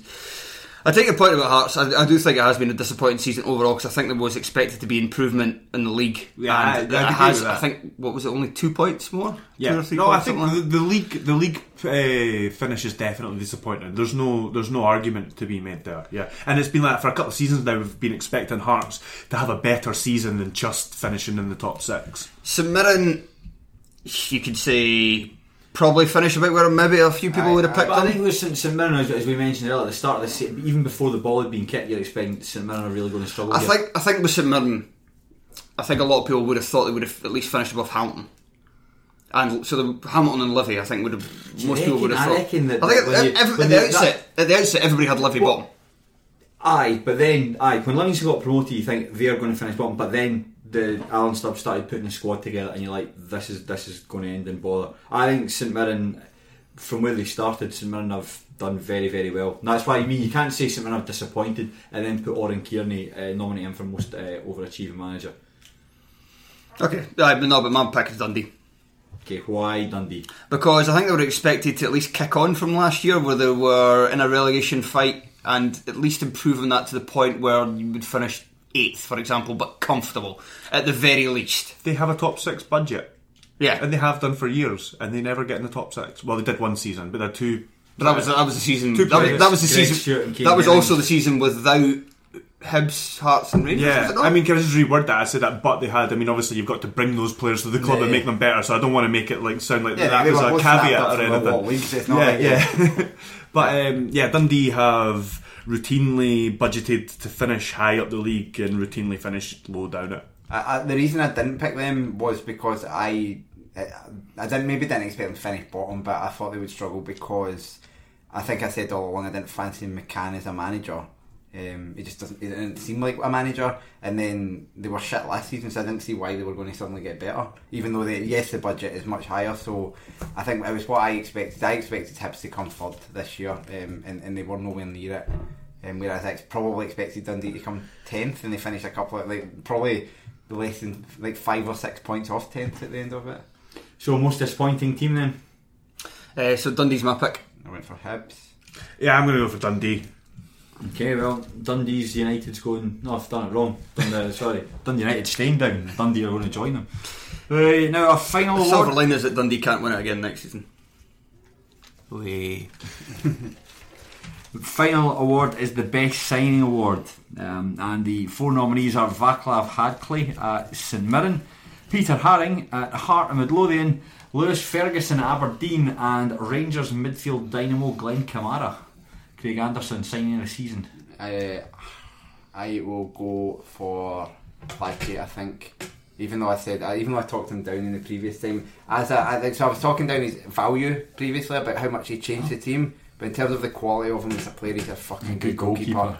Um, so I will pick him. Um, just, I think he, he will, he's someone that I think St Mirren have got him on a contract that extends beyond this season. So I expect he'll be there next. I'll be there yeah, next but they're next season, or they'll, or they'll make good Get a bit of money, money for him, because aye. he good goalkeepers at this level are are, um, are priceless, especially when you have under contract. A lot of teams will bring in good goalkeepers on loan, um, as Kilmarnock did this year, Mm-hmm. and, and then you're back at square one when they leave. But to have a, con- a goalkeeper of that quality under contract, it reminds me of when Tomas Cerny was at Hamilton the first time around. And immediately you are going into a season with a very good goalkeeper. You're giving yourself such a great chance Mm-hmm. of staying up. And so yeah, that's why I pick him. I'm gonna go. I'm gonna go with Peter Haring. I have, yeah, it just out of out of nowhere. Really, he was signed. I mean, he was signed from the Austrian second tier, which is a little bit of a misnomer because he had a clause in his contract. Uh, The team won promotion as well, and I think they'd only been no, did they not not win promotion? And that's how the, the release clause he had in his contract was that if they didn't get promoted, All right, I thought that came I into thought they finished effect. Second. So I think he was a. I'll need to look up. I, I, I was under the impression that he was basically an Austrian first tier player, but he was playing with a second tier club, and he had that clause in his contract. So so we got him in, but basically he was this unknown, and he.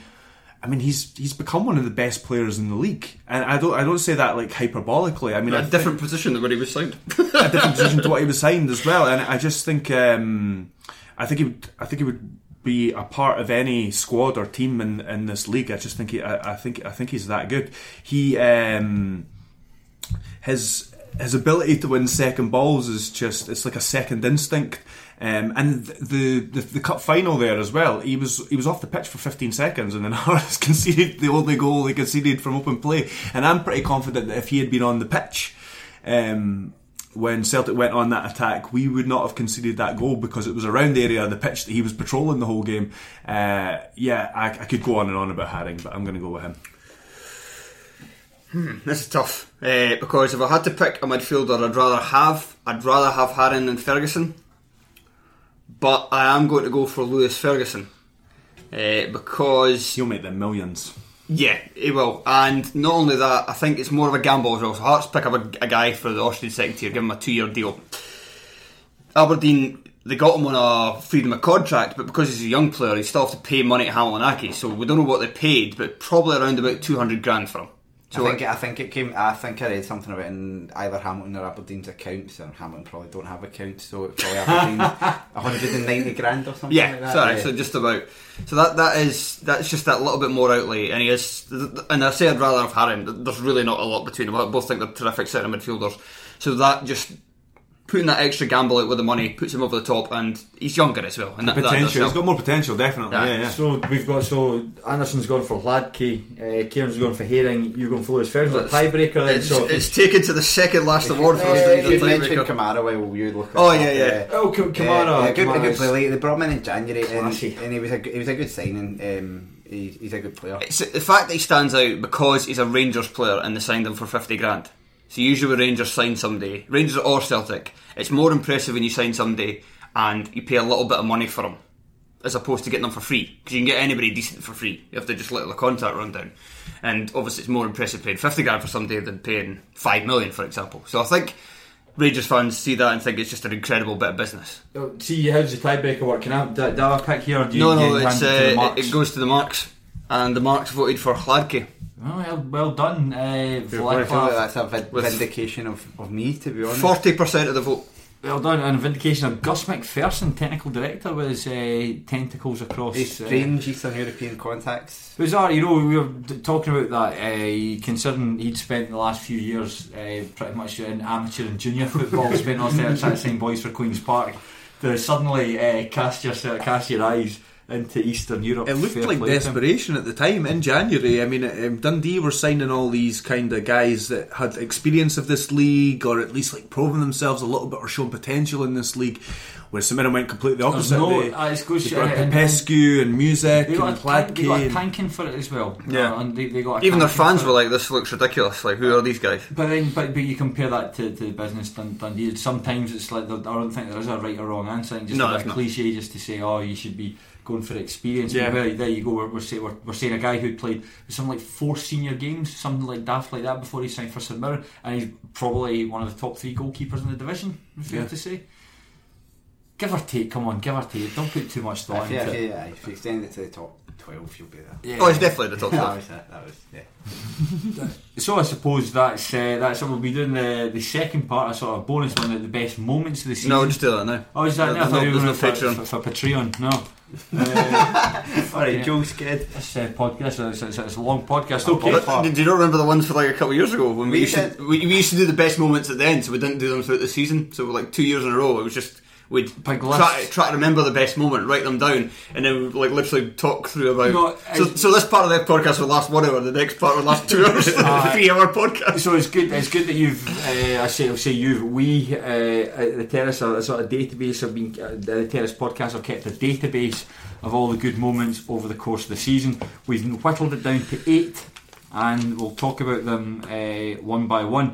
First, we're going back to almost twelve months ago, I can believe this still counted as a season when I got the list today. where Leigh Griffiths is accosted outside Celtic Park by a flat earther. who asks Griffiths uh, if he's ever seen Bendy Water. I have to say, this guy's YouTube channel, uh, Beyond the Imaginary Curve, it's called. It's something else. He he uploads lengthy videos. Um, and he visits university campuses. He goes around Scottish university campuses. Presumably, uh, he just goes onto the campus rather than being invited. goes in on to the campus. Aye. Goes onto the campus. Now you think you think, oh, that doesn't sound too bad. He's taking his flat Earth theory and he's he's going to a place where there's academics A and there's all this learning. all this debate about um, science and all that that goes on. Uh, uh, whatever whatever happens at universities. And um, but does he go find any academics? No. He just he just Canvases, he just yeah. stops freshers and then like tries to trip them up with all these logical tricks about like uh, uh, proving that the Like the, Bendy the Water. yeah, like things like that. Like, oh, but but water always finds its level. Water always finds its level. So how can you gravity, you stupid prick. And then it's like, it's like a first year art student doesn't have the answers, and then all of a sudden, oh, that, that proves that they Still, yeah, you know, like- if you look explanation as to to why. the horizon disappears over a, a curve. Of course, not if you're in like a, a cup of water, it's fucking compared to the, the radius of the Earth or the circumference of the sphere. I was fascinated. Anyway, but I thought uh, fair play to Leigh Griffiths on this one because he, he just uh, Just he wants humoured, away. He humoured the boy though. He didn't. He didn't. Um, he just kind of chatted along with them, just went along. It was just like that way. I don't know if you've ever had it, especially it maybe happens at work more than other places because you're kind of stuck with the person and they come in and start talking to you and you just basically nod along until they fuck off. You're in a It's kind car, of- they're not. You could Yeah, easily yeah. just like floor it and, Yeah. and drive away from them. It's a bit when the guy comes afterwards and says, "I hope that's me passing on to you, I hope that'll kill the rest of your life." As if he's going to bring that up. Yeah. A room full of footballers. Olivier Ntcham's next post match interview, he's like, oh, yeah, mister, you ever seen Bendy Water? Up next is police get involved after Rangers fans allegedly kick over a three-year-old child's sandcastle in Stonehaven. I love this. it's like right out of brass eye. It's like completely. what, what, I mean, It's like a What's, day-to-day headline. first of all, What's the crime? what's the crime? What's? Being a dick. Uh, my favourite line. from Wanted it- destruction of property. So there's a brilliant quote from it where she says, uh, "I wish something had been done, maybe more policing amongst themselves, like not letting them back on the bus until they've apologised, or help rebuild the sandcastle." How long's that going to take? They build it back up again, the wee boy's like that. Daddy, what's that? I said, that looks like Ibrox. what, what, uh, the, the, why, He why, lost why, for why were the police? In, well, like I, I like They also- searched the area. Yeah, I mean, right, it's the behaviour of like a complete arsehole. Let's, Yes. let's be absolutely clear on that. But sadly, in society, being an arsehole is not a crime. You have to actually do. And then what? What? I mean, is it breach of the peace? Was a peace? Was it was a beach particularly peaceful? And that peacefulness was breached. It's just. By flying sand. I, I question whether this actually happened. To be honest, it sounds like this because I mean, as much as as much as Rangers fans uh, and football fans in general on a bus can can behave like a bunch of pricks, I just find it very unlikely that they're going to go across to a beach and kick a child's sandcastle down. It just sounds I know. like the sort of thing somebody would make up because It was probably a do it. Chelsea fan in disguise as well. Very good. Uh, my own uh, personal favourite uh, moment of the season, and I think this could be on my, all-time favourite Scottish football moment. It's a match uh, from October between Queen of the South and Ayr United. Stephen Dobbie is stepping up to, to hit a penalty. It would have been Queen of the South fourth. And just as he's about to take it, a chubby, balding fan runs on the pitch. Ross Doohan, sa- the Ayr United goalkeeper, saves the penalty. The big fan puts both his arms in the air and then falls over. and it's from legendary Twitter user It's Dark who says enti- the captions entire highlights of the Ayr game and he's put in a GIF. So it's just it's so majestic that this big chubby boy just, just running. even he's running up. still. Even you see him running, even that's funny. I, it's, it's, it's, It's like a shuffle run, isn't it? Aye. And he does a proper face plant. absolutely As. Graham says, he trips over the line of the penalty. he trips over the white line of the penalty Well, box. there's nothing there. It's just, I mean, we know from Duncan Mackay's travails that there is no actual physical line there. It's just some dafty way of, way of It needs to be seen. That's like, it's one thing, sort of like talking about it and describing it. It really, really does need to be seen. It's so funny. And just I wish you could see the guy's face, like Buster's the glee as he puts his hands in the air and then just sort of feet just shuffle and keeling over. Absolutely It's glorious. lit- I think it's because uh, we're not voting yet, but I think it, it has to be said it's one of the greatest Scottish football moments of all time. I, I- I personally wonder the, the referee. I hope he was demoted because he shouldn't have allowed the penalty to be taken while there was a person on the park. Yeah. So that's that's the takeaway for me. Well, speaking of referees, Craig, let's say you defend your pal for this one here. 'cause Barry Cook makes one of the worst refereeing decisions in football history when he fails to award Partick Thistle a goal on the advice of linesman who says that Chris Doolan's shot didn't hit the back of the net. This is truly uh, astonishing how that what how on earth this goal The wa- wasn't given. Best thing about this for me is that it's in the same goal mouth that the really famous Les Mottram Les Mottram one, one yeah. happens. Paddy where Connolly. Let, literally Paddy He Connolly. Let the the defender defender picks the the defender ball picks the ball picks the ball, hands it to the goalie. the goalie moves away, like play on. and it's like uh, no, it was wild, and, and there was a stage in the season where Partick Thistle could have been relegated on goal difference, and it could have been that one goal that could have. I, I think yeah, it was because uh, against Morton, it could have been that one goal that could have uh, sent them.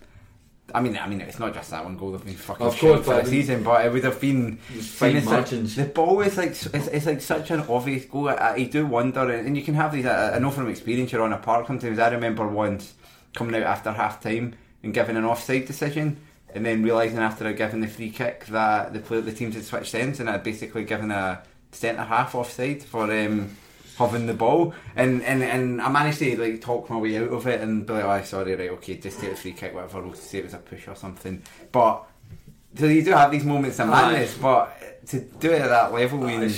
and, and in that way, it's like surely between four officials in the stadium, one of them's like, I've, I've, I've, looks, looks like a goal, boys. I've said this before, but um, especially because everybody starts celebrating. another, another team, Another team start walking- Another team are despondent. Uh, and I've said this before. There was only three officials because no fourth oh yeah, of course. championship. Sorry, you're quite right. Craig. Um, the funniest thing about it for me is if you watch you watch it again and just watch the linesman because it's when like so the ball goes at the back of it, they start celebrating, a Morton defender turns around in disgust and boots the ball to play. It's quite like a looping. So it takes a while for it to go out. So Python players are celebrating. He just watch the lines and watching this ball go to play. It goes to play and he puts his flag for a throw in.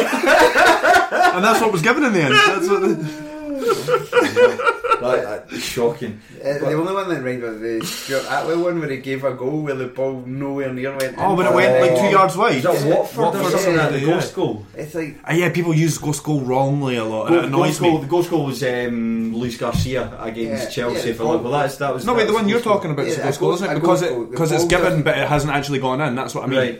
Right. Yeah. The one that Luis Garcia Yeah. won uh, in 2000, I think it was 2005, would that have Yeah. been? Uh, that did That was a lot closer though. That was kind of like right on the line. Uh, I think Chris Doolan's was, was quite Yeah, it was emphatic. quite- that was The shock- bar of it. Aye, that was shocking, but not as shocking as what we've got in number five. It was pretty much everything that surrounded the Betfred Cup semi-finals. Where at one point, um, the SPFL No, you're not having food. I've done this. Put that away. I need like sweet. It was when the SPFL, uh, in their wisdom, decided to, to host the match between Hearts and Celtic and Rangers and Aberdeen on the same day in the same stadium, a couple of hours apart from one another. Absolutely ridiculous. What the H were the SPFL thinking? So it wasn't just that; it was also the fact as well that Aberdeen made a massive stushy about when their game was going to get played, and uh, then it was later revealed that they. What was it? They had to give back tickets or something. Yeah, yeah. It was the- Ah, they was- aye, so they fought very hard. They made a point as well about fighting very hard for a 50-50 split. They'd fought for the game to change to a time that the fans could make it. Yeah. They'd fought very hard for a 50-50 split, and then they had to basically say, "We're giving tickets back because we've only sold about eleven And it was thousand or something." because they were the later game, and it was about the issue was about them getting back after the game. I I think, that, the th- I think the issue was that fans generally don't care about the League Cup until the final.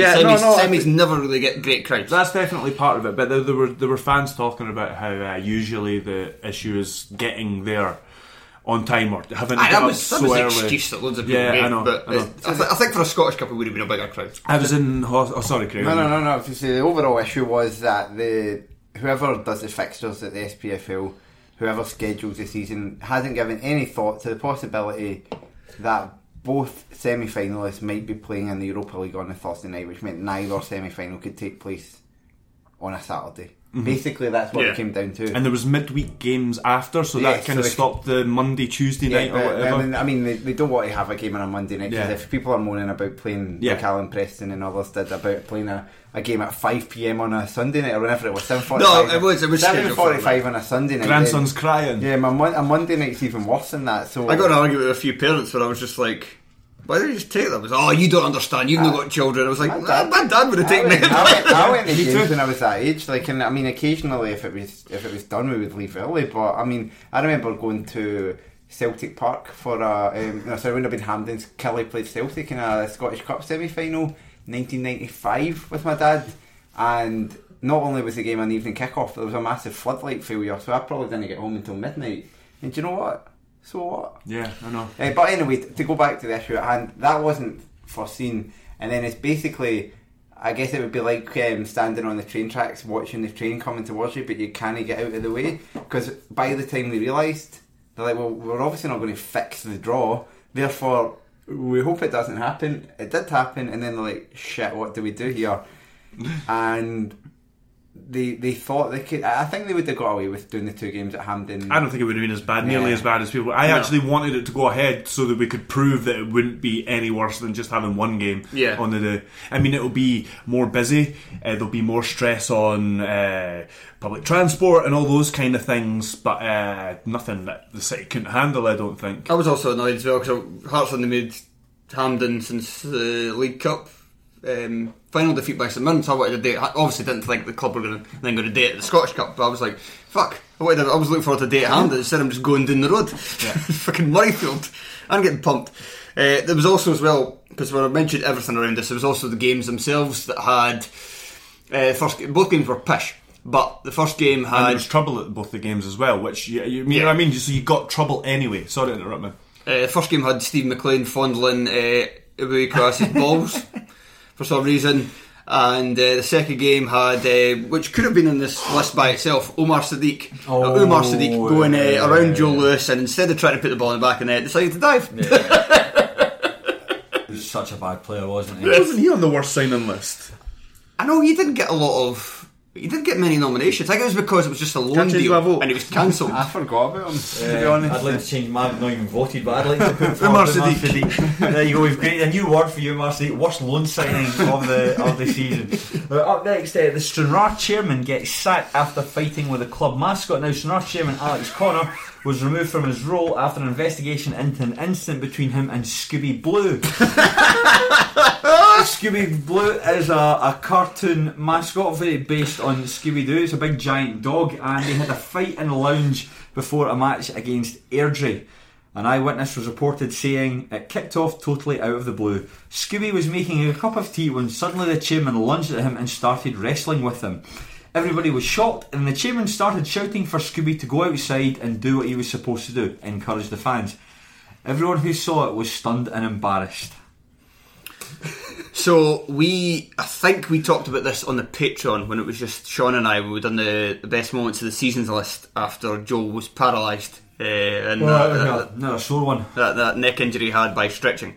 Um, and we said that we, we recalled the tale that when one of the times we were on the train going through to Uphall to record the show, the TV show, we uh, were recognised by the train conductor who said he loved the show, blah blah blah. He was a, he a Stranraer fan. Uh, and we were like, oh, Stranraer. So we, we took the opportunity to ask him about the Scooby Blue incident. And he was saying that the reason for it was that the chairman didn't like the guy who was Scooby Blue because, in this guy's words, the guy who played, who played, played, can you say played? Yeah, I suppose yeah, you yeah. said played. The guy who played Scooby Blue had a bit of a, a sketchy past kind of thing and he didn't, he didn't think he, he should have been at the club to begin with. And so he, he didn't, he didn't like the guy. There was beef to begin with. Uh, and he, did, he certainly didn't think it wasn't more about the case that he thought he should have been outside. It was that he didn't think he should be in that room making tea. He thought it was like for players and players' wives and directors and stuff. And he, he didn't think the mas- mascot should be in there. So he basically told him to get out. And he said no. And then that's where they had their argument. But the one fact we really wanted to know, and you'll know this already if you listen to that Patreon, is that we wanted to know whether he was wearing his mascot's outfit at the time. Ah, that would have been. I, I, I, I can imagine no, because I don't think a dog's got the paws to to be to grab a spoon. And, and Well, the answer was yes, he was with everything but the head. And he would have It'd be better if he just hadn't been for that pesky chairman. It'd be better if he just wearing the head and nothing else. No, no, no, actually, sorry, sorry. What I mean is he had the head, but he's wearing his normal clothes. All right. I just, that's why he got kicked out. He's bollock naked in front of the, the Scooby Blue costume on. That'd be that'd be horrible. Now, uh, I, this is this is absolutely astonishing. In at number seven, absolutely astonishing. This this would have actually probably won. Or could have won in any other season. This was when Partick, the Partick Thistle squad were kidnapped by the SAS, with one player rumoured to have started crying because he genuinely thought his life was in danger. This is Gary Caldwell's team building exercise when he had the, the team. One of his team building exercises, one of his quirky team building exercises. Well, to be fair, the other one that was a speed dating. He thought there was cliques in the Yeah. within the squad, so there's speed dating, which Uh-huh. I think that's uh, that's quite a, a decent idea. But then he decided to have the team uh, kidnapped by the SAS. Yeah, and uh, Bryce Tam Tamway apparently just ran away. just bolted as soon as he saw these folk because it was done out of the blue. They had been doing.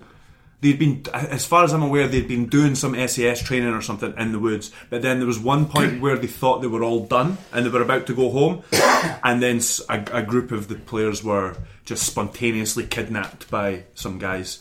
And uh, I th- the rumor is that Bryson Tambway just shat himself and ran away. I- I just disappeared Storer into the woods. Was it Miles Storey that started crying? Jack Storer. Jack Storer, who's, Ma- who's Miles Storey? Allegedly. isn't it? Uh, but the other thing as well was it was it Jack Storer's dad Yes. got involved with a Gary Caldwell parody. yes. that is one of that. That should have been in this. There was some scene, of course, 'cause as well. The, the Partick Thistle WhatsApp group was like the Yep. Brian Kerr said, "I've got these. You write down your names of who Uh-huh. you want playing. Um, Pick your first eleven. pick yeah. your first eleven. Ray- Raymond Domenech used to make his France team do it in public in the, the dressing room after every game, like say who they thought was the worst player or something. He believed also- in astrology, wasn't Yeah, it? He used tarot cards to pick his yeah. squads Um, and on things like on that. this, like, I wonder from a like a like a. Did he not win a um, world? No, he got the final. Yeah, he took them. He was the one in 2006. 2006 yeah. final, yeah. Yeah, um, but he was. I think he may still. No, no, he probably wasn't still the manager when they had that disaster in South Africa. He was the manager. aye. It was, He was, yeah, aye, he was. that, just And to be fair, even that 2006 campaign was rubbish until Sedan Zidane just just- basically went, fuck this. um, but but no, to come back to that, like I wonder from a from a legal point of view how um, whether there was any HR related issues with that um, particular piece of team building exercise where you surely just can't kidnap your players who might have to go and pick their kids up for school and all that stuff. 'Cause Yeah. was one of the things was like Frighten them within like, an inch of their life. Yeah, I mean, I mean, even even just from a point of view of like if my work finishes at a particular time, I'm not having some prick coming and saying, "Oh, come and hang about after your work for no extra money." Especially if it's Gary Caldwell. Yeah, um, but yeah, it's just wild. Like any manager that does this stuff, as soon as you see a manager, it used to be Martin Allen. You see him on fucking Sky Sports News every year, taking whatever bunch of jobbers he had out go karting. Yeah. You're like, it's just desperation. It's like you're too shit to do your job properly, so you're going to resort to all these gimmicks. How do you do? How do you do that though? In in fairness, to Caldwell, if there are uh, not so much the SAS stuff, but the whole stuff about speed dating, if the, the squad haven't integrated with one another, how do you? Yeah, speed get dating's fine, together? not Well, really- Lee Clark took um, Kilmarnock, uh, was it down to the beach for bacon rolls or something like that after they lost the first leg of the playoff to Falkirk and they won the second leg 4 0. I mean, they might have done that anyway, but sometimes these. I these. think they would have They They were might- clearly the better team in the first They leg. might- well, it's a right good But goal they uh, lost uh, at so- the sometimes Royal these Volks. team building things can can I think uh, team work. building's fine. I just think like doing it in like an overt way Yeah. is a problem. And I maybe it didn't. I mean, because I'm thinking it was the players who leaked it, not him. But I think like there's a sign of when you start talking about this stuff, just do it behind closed doors. This is what I did Mm-hmm. to motivate my team.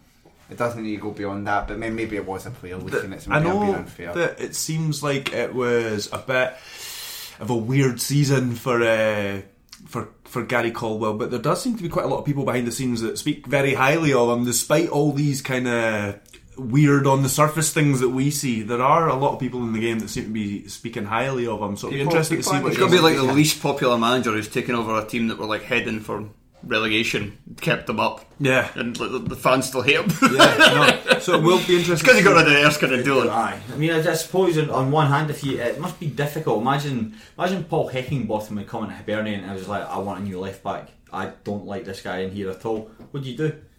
Yeah, get rid of him. But that's That's that's the manager's job. That's stuff. Imagine well, imagine you uh, you jo- you took over at Roma. Let's just say you it was like five years ago you took over Roma, and you're like, I don't want Francesco. Well, that, Totti, that, I I think think, he's a that'd be a bad bit influence." different. That would be different, but he's a genuine club legend. So Chris Doolan's not.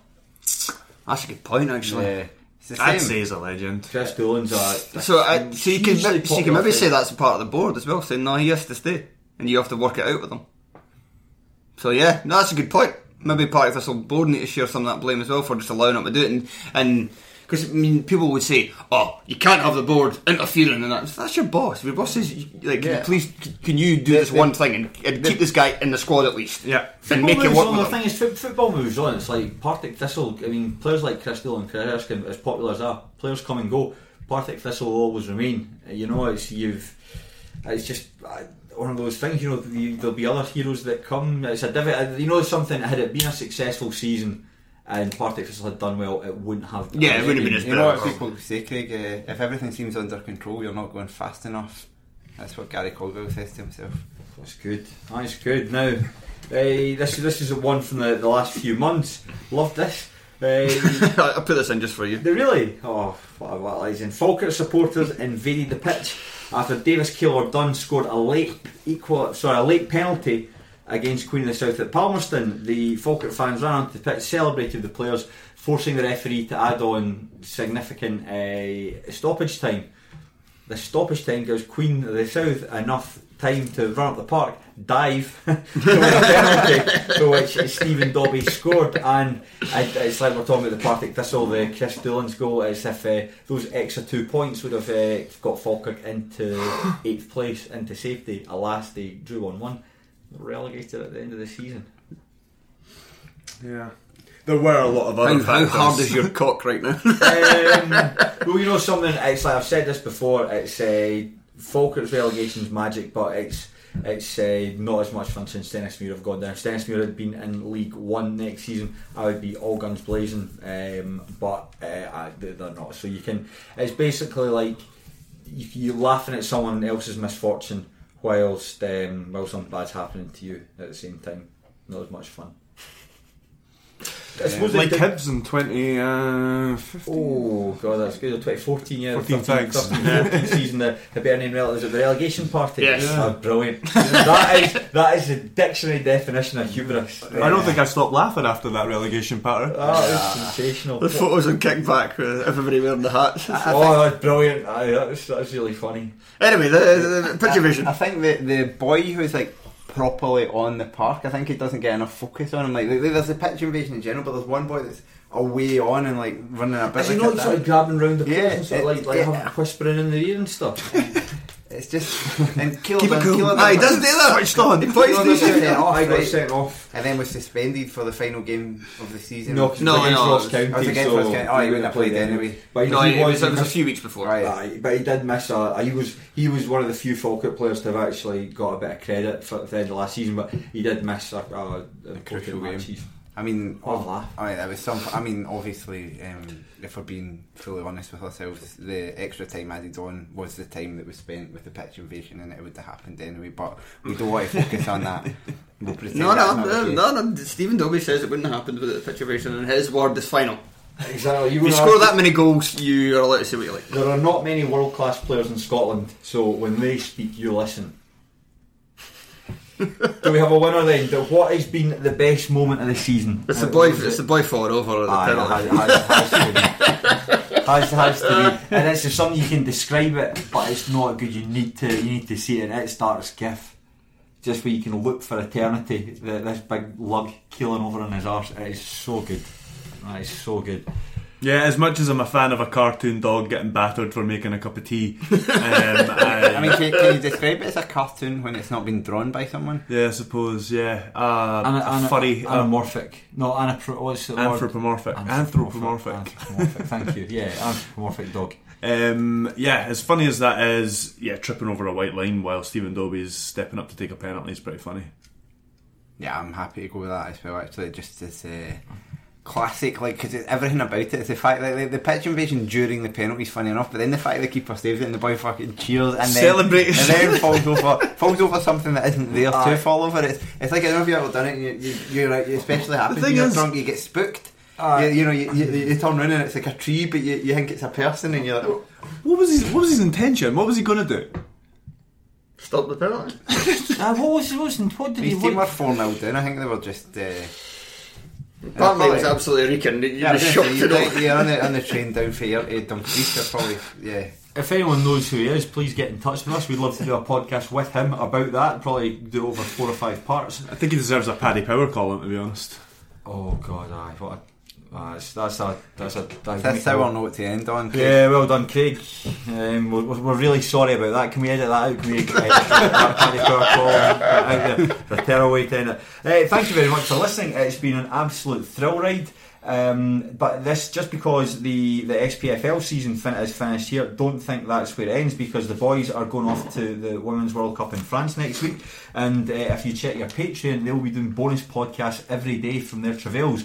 And if you think Sean's a big massive shagger in uh, Kirkcaldy, wait and see what happens when he gets onto the continent. Well, to be fair, Sean. I probably should have gone.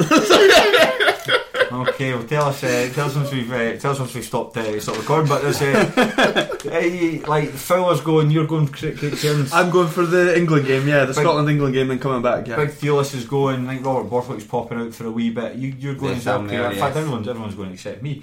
You Um, were invited, Craig, so don't. No, no, no, no, that wasn't. I, I wouldn't have been able to. I've uh, pretty much spunked all my holidays anyway uh, on A View for the Terrace. I need to, I need to keep some of them to actually uh, do something that isn't work. Anyway, that's not- Season two. Aye, that's it. Season two of A View from the Terrace. That's uh, like 12 days left. There's uh, 10 of used up already. Um, but no, no, thank you very much for listening. Uh, and remember, please, uh, patreon.com forward slash uh, Terrace Podcast. Um, for as little as two Yankee dollars a month, uh, you can get access to hours and hours of bonus content. There's three tiers: two dollars, five dollars, or seven dollars. Um, and I'd, I'd recommend the seven dollar one. I can't listen to myself. Nobody's giving me the login details for it, but uh, I've been assured. I've been assured there's hours and hours of, of, of great stuff in there. So I just want to thank uh, thank everyone for listening. Thank you very much for sticking with us uh, this season. Thank you very much for everyone who has watched uh, a view from the terrace. That's been absolutely fantastic. And uh, we will be back next season because it's going to be Scottish football never dies. And neither will the Terrace podcast. So I want to say, Craig Cairns, thank you very much. Thank you, Craig. Craig Anderson, thank you very much. Thanks, Craig. And Craig Fowler. Thank you. Excellent. Thank you very much for listening and enjoy your football.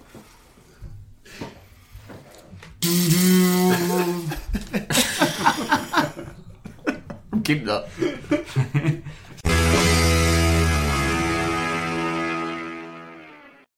Sports Social Podcast Network. Judy was boring. Hello. Then Judy discovered ChumbaCasino.com. It's my little escape. Now Judy's the life of the party. Oh, baby, Mama's bringing home the bacon. Whoa, take it easy, Judy. The Chumba life is for everybody. So go to ChumbaCasino.com and play over 100 casino style games. Join today and play for free for your chance to redeem some serious prizes. chumba ChumbaCasino.com. No purchase necessary. Void where prohibited by law. 18 plus terms and conditions apply. See website for details.